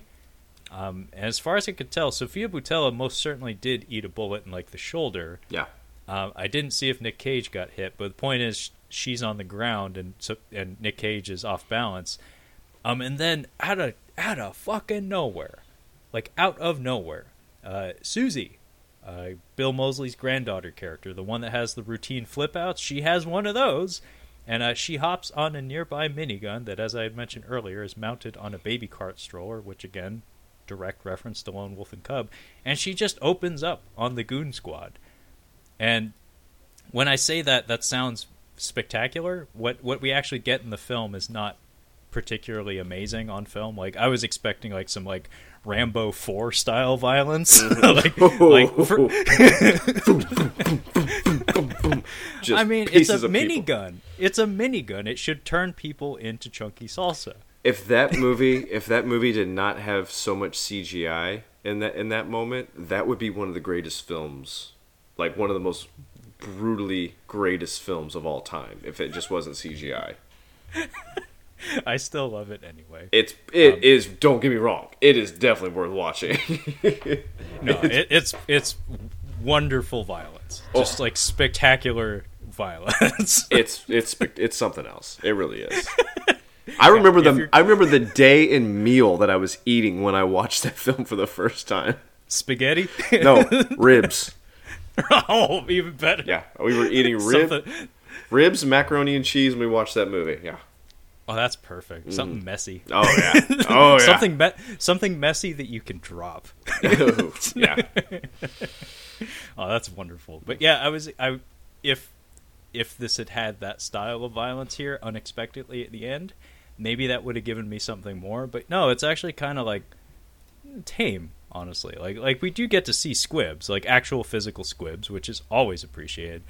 Um, but yeah, she just like caps a few people, and there's like a orchestral track that plays here um, that I could not help but think like something about the style of choreography and like the dire consequences of the violence like uh, like our heroes in danger and being presented with these insurmountable odds uh, it reminded me of like a John Woo film actually like a vintage John Woo film like it reminded me of a previous episode uh, The Killer a little bit, like the church gunfight in particular. Um, something about just the tone. Like there's a grave quality to it where it sounds like things are getting hairy for our heroes. They're really not. Like our our heroes are mostly safe, honestly, but just the sheer number of bodies being thrown at them is pretty uh, impressive. But uh, Susie is shot; she does not die. Um, and then uh, this is where uh, the football helmet comes into play, Kyle. Mm. Uh, so I'm always keen on noticing details like this. So I was like, "That's a stupid looking helmet. Why is Nick Cage wearing?" I mean, straight up, man. Like you have a prop department. I've seen it. Some of the props and the costumes in this movie are are spectacular. Mm-hmm. That's a dumb fucking helmet. It doesn't look good. No. But Nick Nicolas Cage is, you know, he's getting up there in years. Uh, he he he likes his Doritos, I would imagine. Like he probably does yoga or some shit, but you know he's he's probably not that limber these days. He does Um, not you do know, he- yoga. I he does Okay, not I- do. I was trying to be diplomatic, but yes, you're you're probably right. He probably keeps in shape, but not not not like that hardcore. Like he can still move, but like he can still do a high. He can snap off a high kick if he has to. But you gotta you gotta like ask him in advance and get him to warm up and get him to limber up and stuff. Um, but and he's probably sore for like the next week afterwards. But the the football helmet is so we can have a stunt double for Nick Cage um, because I'm almost positive this is a Japanese stunt crew, and I would imagine there are not that many Japanese men on Japanese stunt crews uh, built like him uh, that look like him. Uh, so, so to mask his appearance, I would imagine having a big stupid helmet like this probably makes it a little bit easier. Um, and so a lot of this, a lot of his action here in the finale is staged very clearly by a double. There's no, there's no harm, there's no shame in that. I'm just pointing it out, um, and it's actually quite well staged for the most part. Um, uh, the the choreography is on point. Uh, there's some neat beats here and there, some creative stuff. Um, but I'm I'm sorry, it's just like when I see a big stupid helmet like that and a lot of shots from behind, my my radar goes off and I'm just like, that's not Nick Cage. it's like that's totally not Nick Cage. Not that there's anything wrong with that. Um, but yeah, he shoots a lot of people. He, he slices a lot of people. We discover that uh, his forearm bracer that we saw him putting on earlier does have like a hidden blade in it. Um, at one point, Susie is escorted away from the fighting by Sofia Boutella, um, and when Sofia Boutella comes back, she abandons her sister. By the way, um, Yep. she picks up a blade, and I was actually curious what they were going to do with her because I know for a fact that she has an extensive background in dance. Yeah. Um, and one of her earlier uh, international hits, like mainstream hits, was that Kingsman movie Oh yeah. Uh, Jesus. where she plays the the gal with the bladed legs. Yeah. So I was when I when I think about those elements, though, I'm like, oh, I would not be surprised if you know presented with action choreography, she's probably she'd probably be able to pick it up really easily. Sure. she's a dancer. Um, and yeah, sure enough, she doesn't get a whole lot of time on screen, but when she's given a sword, she can do some stuff. Um, and she does get her own dedicated uh, classic, like 1970s, 1960s uh, chambara kill, where uh, she slices a dude in the throat, and we get one of those uh, pressurized blood tube effects. Uh, where I, I I don't know if it's like programmed into my DNA or something, but every time I see that, just it's just like, yeah, this is cinema. It's basically they they put like a pressurized tube filled with blood and Oh yeah, like uh, bravo, yeah. The bravo, bravo, yeah. bravo. I I've- watched that the other day, Kyle. Oh, good, good for you. I, I watched the uh, with more Mamushka edition. With more mamushka. Yeah, there's there's a, a 4K edition that came out last month uh, that has the entire Mamushka sequence. Uh, Mm. Because, uh, folks at home, if you're not aware, if you listen to the soundtrack for the Addams Family movie, that's the movie we're talking about here. Yeah. If you don't know if what, you did, if, if you couldn't figure that out. if you listen to the soundtrack for that movie, the uh, Mamushka track is considerably longer uh, than than is actually in the movie. So the with ma- more Mamushka cut is not only a wonderful 4K presentation of the movie, it also adds in additional footage uh, to complete the song, nice. and it's great. it's like, why did you cut this? All right. yeah, it was very well. It was very fulfilling. I was, like, this- I was this- very happy this- about this. this is cinema. Um, but yeah, she does get a throat slit in here. Wonderful blood spray effect, and uh, then we get an oddly choreographed sequence where Yasujiro and Nick Cage uh, fight each other and some other samurai, like the governor's men, at the same time. It, it, that's not a way to fight, man. Mhm. Like, like just, just like if there's a guy in front of you and he's throwing hands at you, just, just get just make him get him got. Unless you're unless you're Jackie Chan, yeah, you got to focus on one person. You can't just take pieces out of one at a time. yeah, stuff like this is cute from a from a creativity standpoint. I, I appreciate that. Like, it's a novel concept, but like it, I can't help but think of uh, Captain America: Civil War and, and just the notion of play fighting. Where- When Jeremy Renner is shooting arrows at Scarlett Johansson, or or or at, at any of the other Avengers, and then quipping in between all that, it's like motherfucker, you just shot an arrow at my head. it's like I'm gonna I'm going to tear your head off and shit down your. I'm gonna shove it up your ass. Yeah. no, it's like you can't play fight, man. no. Like you, you, you either restrain someone or you're or you're straight up fighting them. Uh, it's- It's very but, true. Yeah, uh, yeah. Um, so anyway, uh, all these people get killed. Uh, Yasujiro uh, does get killed as well um, by Nicolas Cage, obviously. Um, but just before that, there is a really wonderful beat where they kick each other in the nuts. Um, that was legitimately pretty funny Mhm. uh, because just they're they're two different reactions. Where Nicolas Cage has that pause where he's like trying to keep it together, and then he just screams out like "fuck," and it's like a pained kind of fuck. But then we cut back and forth between him and Tak Sakaguchi, and Sakaguchi is very much playing like your traditional like I don't know soft spoken or, or man of few words style samurai. And so like he doesn't say anything, he just has this look on his face where it's like that is a man who is trying his best to keep it together, but even even that's not enough. It, it's effective. It's it's very cute. Um, anyway, we also get that bit where Bill Moseley uh, gets his money taken away and he's declared a loser Yeah. uh, by the women who were fawning over him earlier. Um, and uh, it's around this time that Tak Sakaguchi is killed um, in very traditional, uh, like Chambara cinema style, where instead of like the, the rapid fire choreography, like like a lot of sword strokes and swords clanging together, it's just like no sound, cherry blossoms. He even puts the sword away so he can do like a proper like batojutsu, like like draw the sword like like you would do like a quick draw in like a western movie. And it's very traditional like samurai cinema style thing. It's not particularly impressive, but it's like it's one of those things that in a setting like this you expect it at some point. And sure enough, for the for the final stroke, uh, it makes sense to do it that way. Um, but yeah, Sofia Boutella executes Bill Moseley. She shoots the fuck out of him, uh, empties an entire revolver into him. Not a particularly inspired death for a for a nasty fella. Could have used a bit more Tarantino in there, I guess. Yeah. you know, like taking joy in the offing of a terrible person. Mm-hmm. Um, that's sometimes that's cathartic, you know. Sometimes I think that's very necessary. Sometimes it's like if if a bad per it's it's like the Spielbergian law of of payback, where it's like if you kick the dog in a Spielberg movie, you will get bit in half by the T Rex. Mhm. Like, like you you won't just die. You will be you will be torn asunder. Something bad's gonna happen to you because you did bad. Mm-hmm. um, but yeah, the governor's dead, and uh, we cut back to the uh, the Ghostlands, and we see that uh, everybody's celebrating, and uh, they stop trying to prevent the clock from moving forward. At which point, the clock uh, falls apart and explodes, um, seemingly like freeing the town.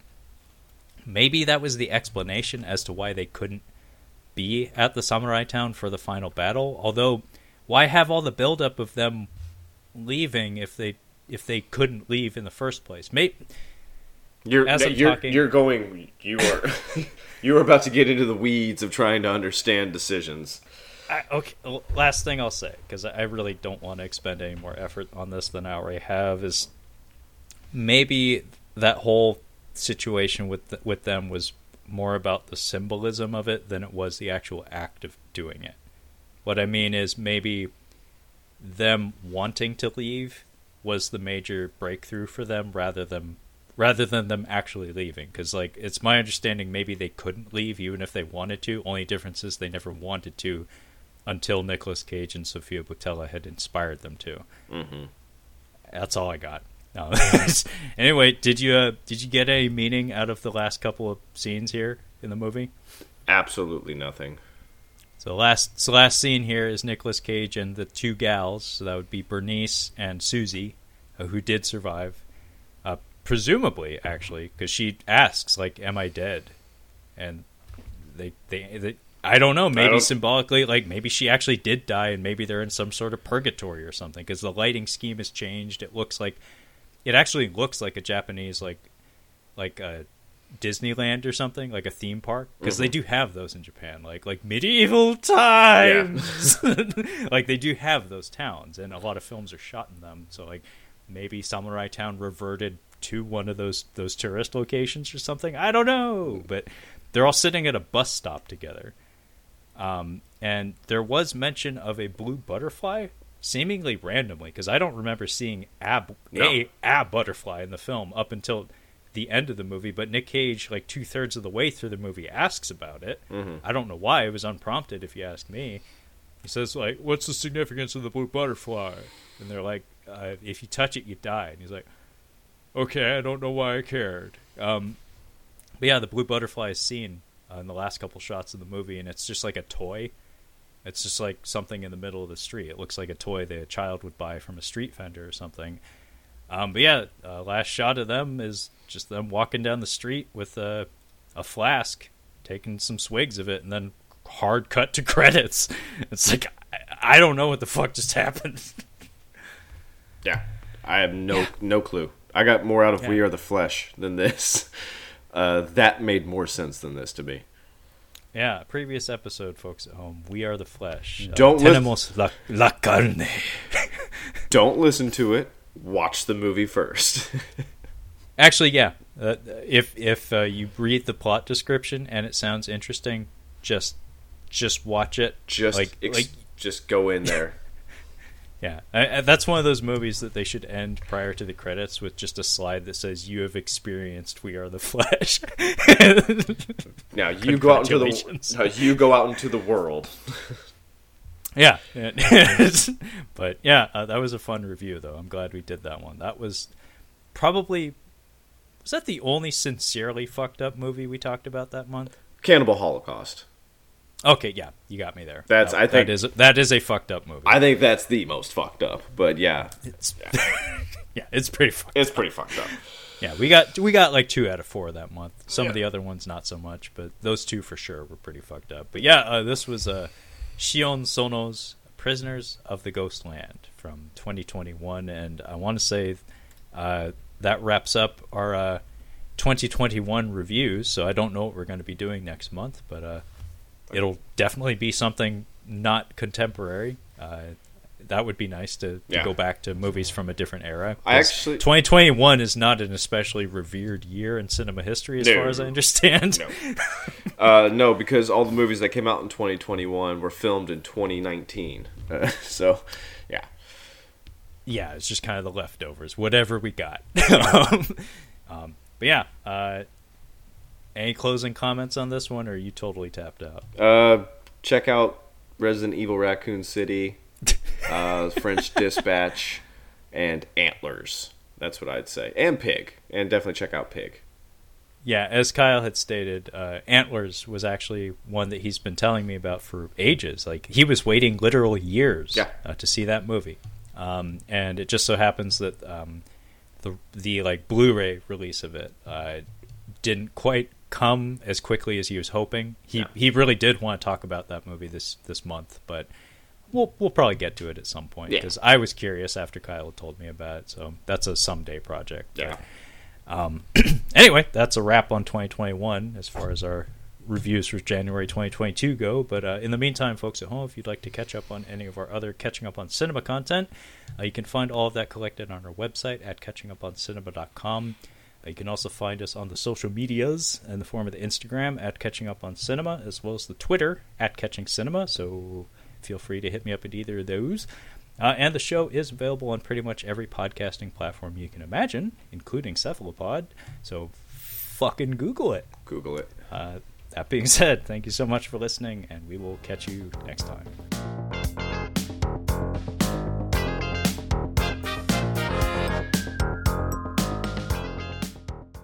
Big ups.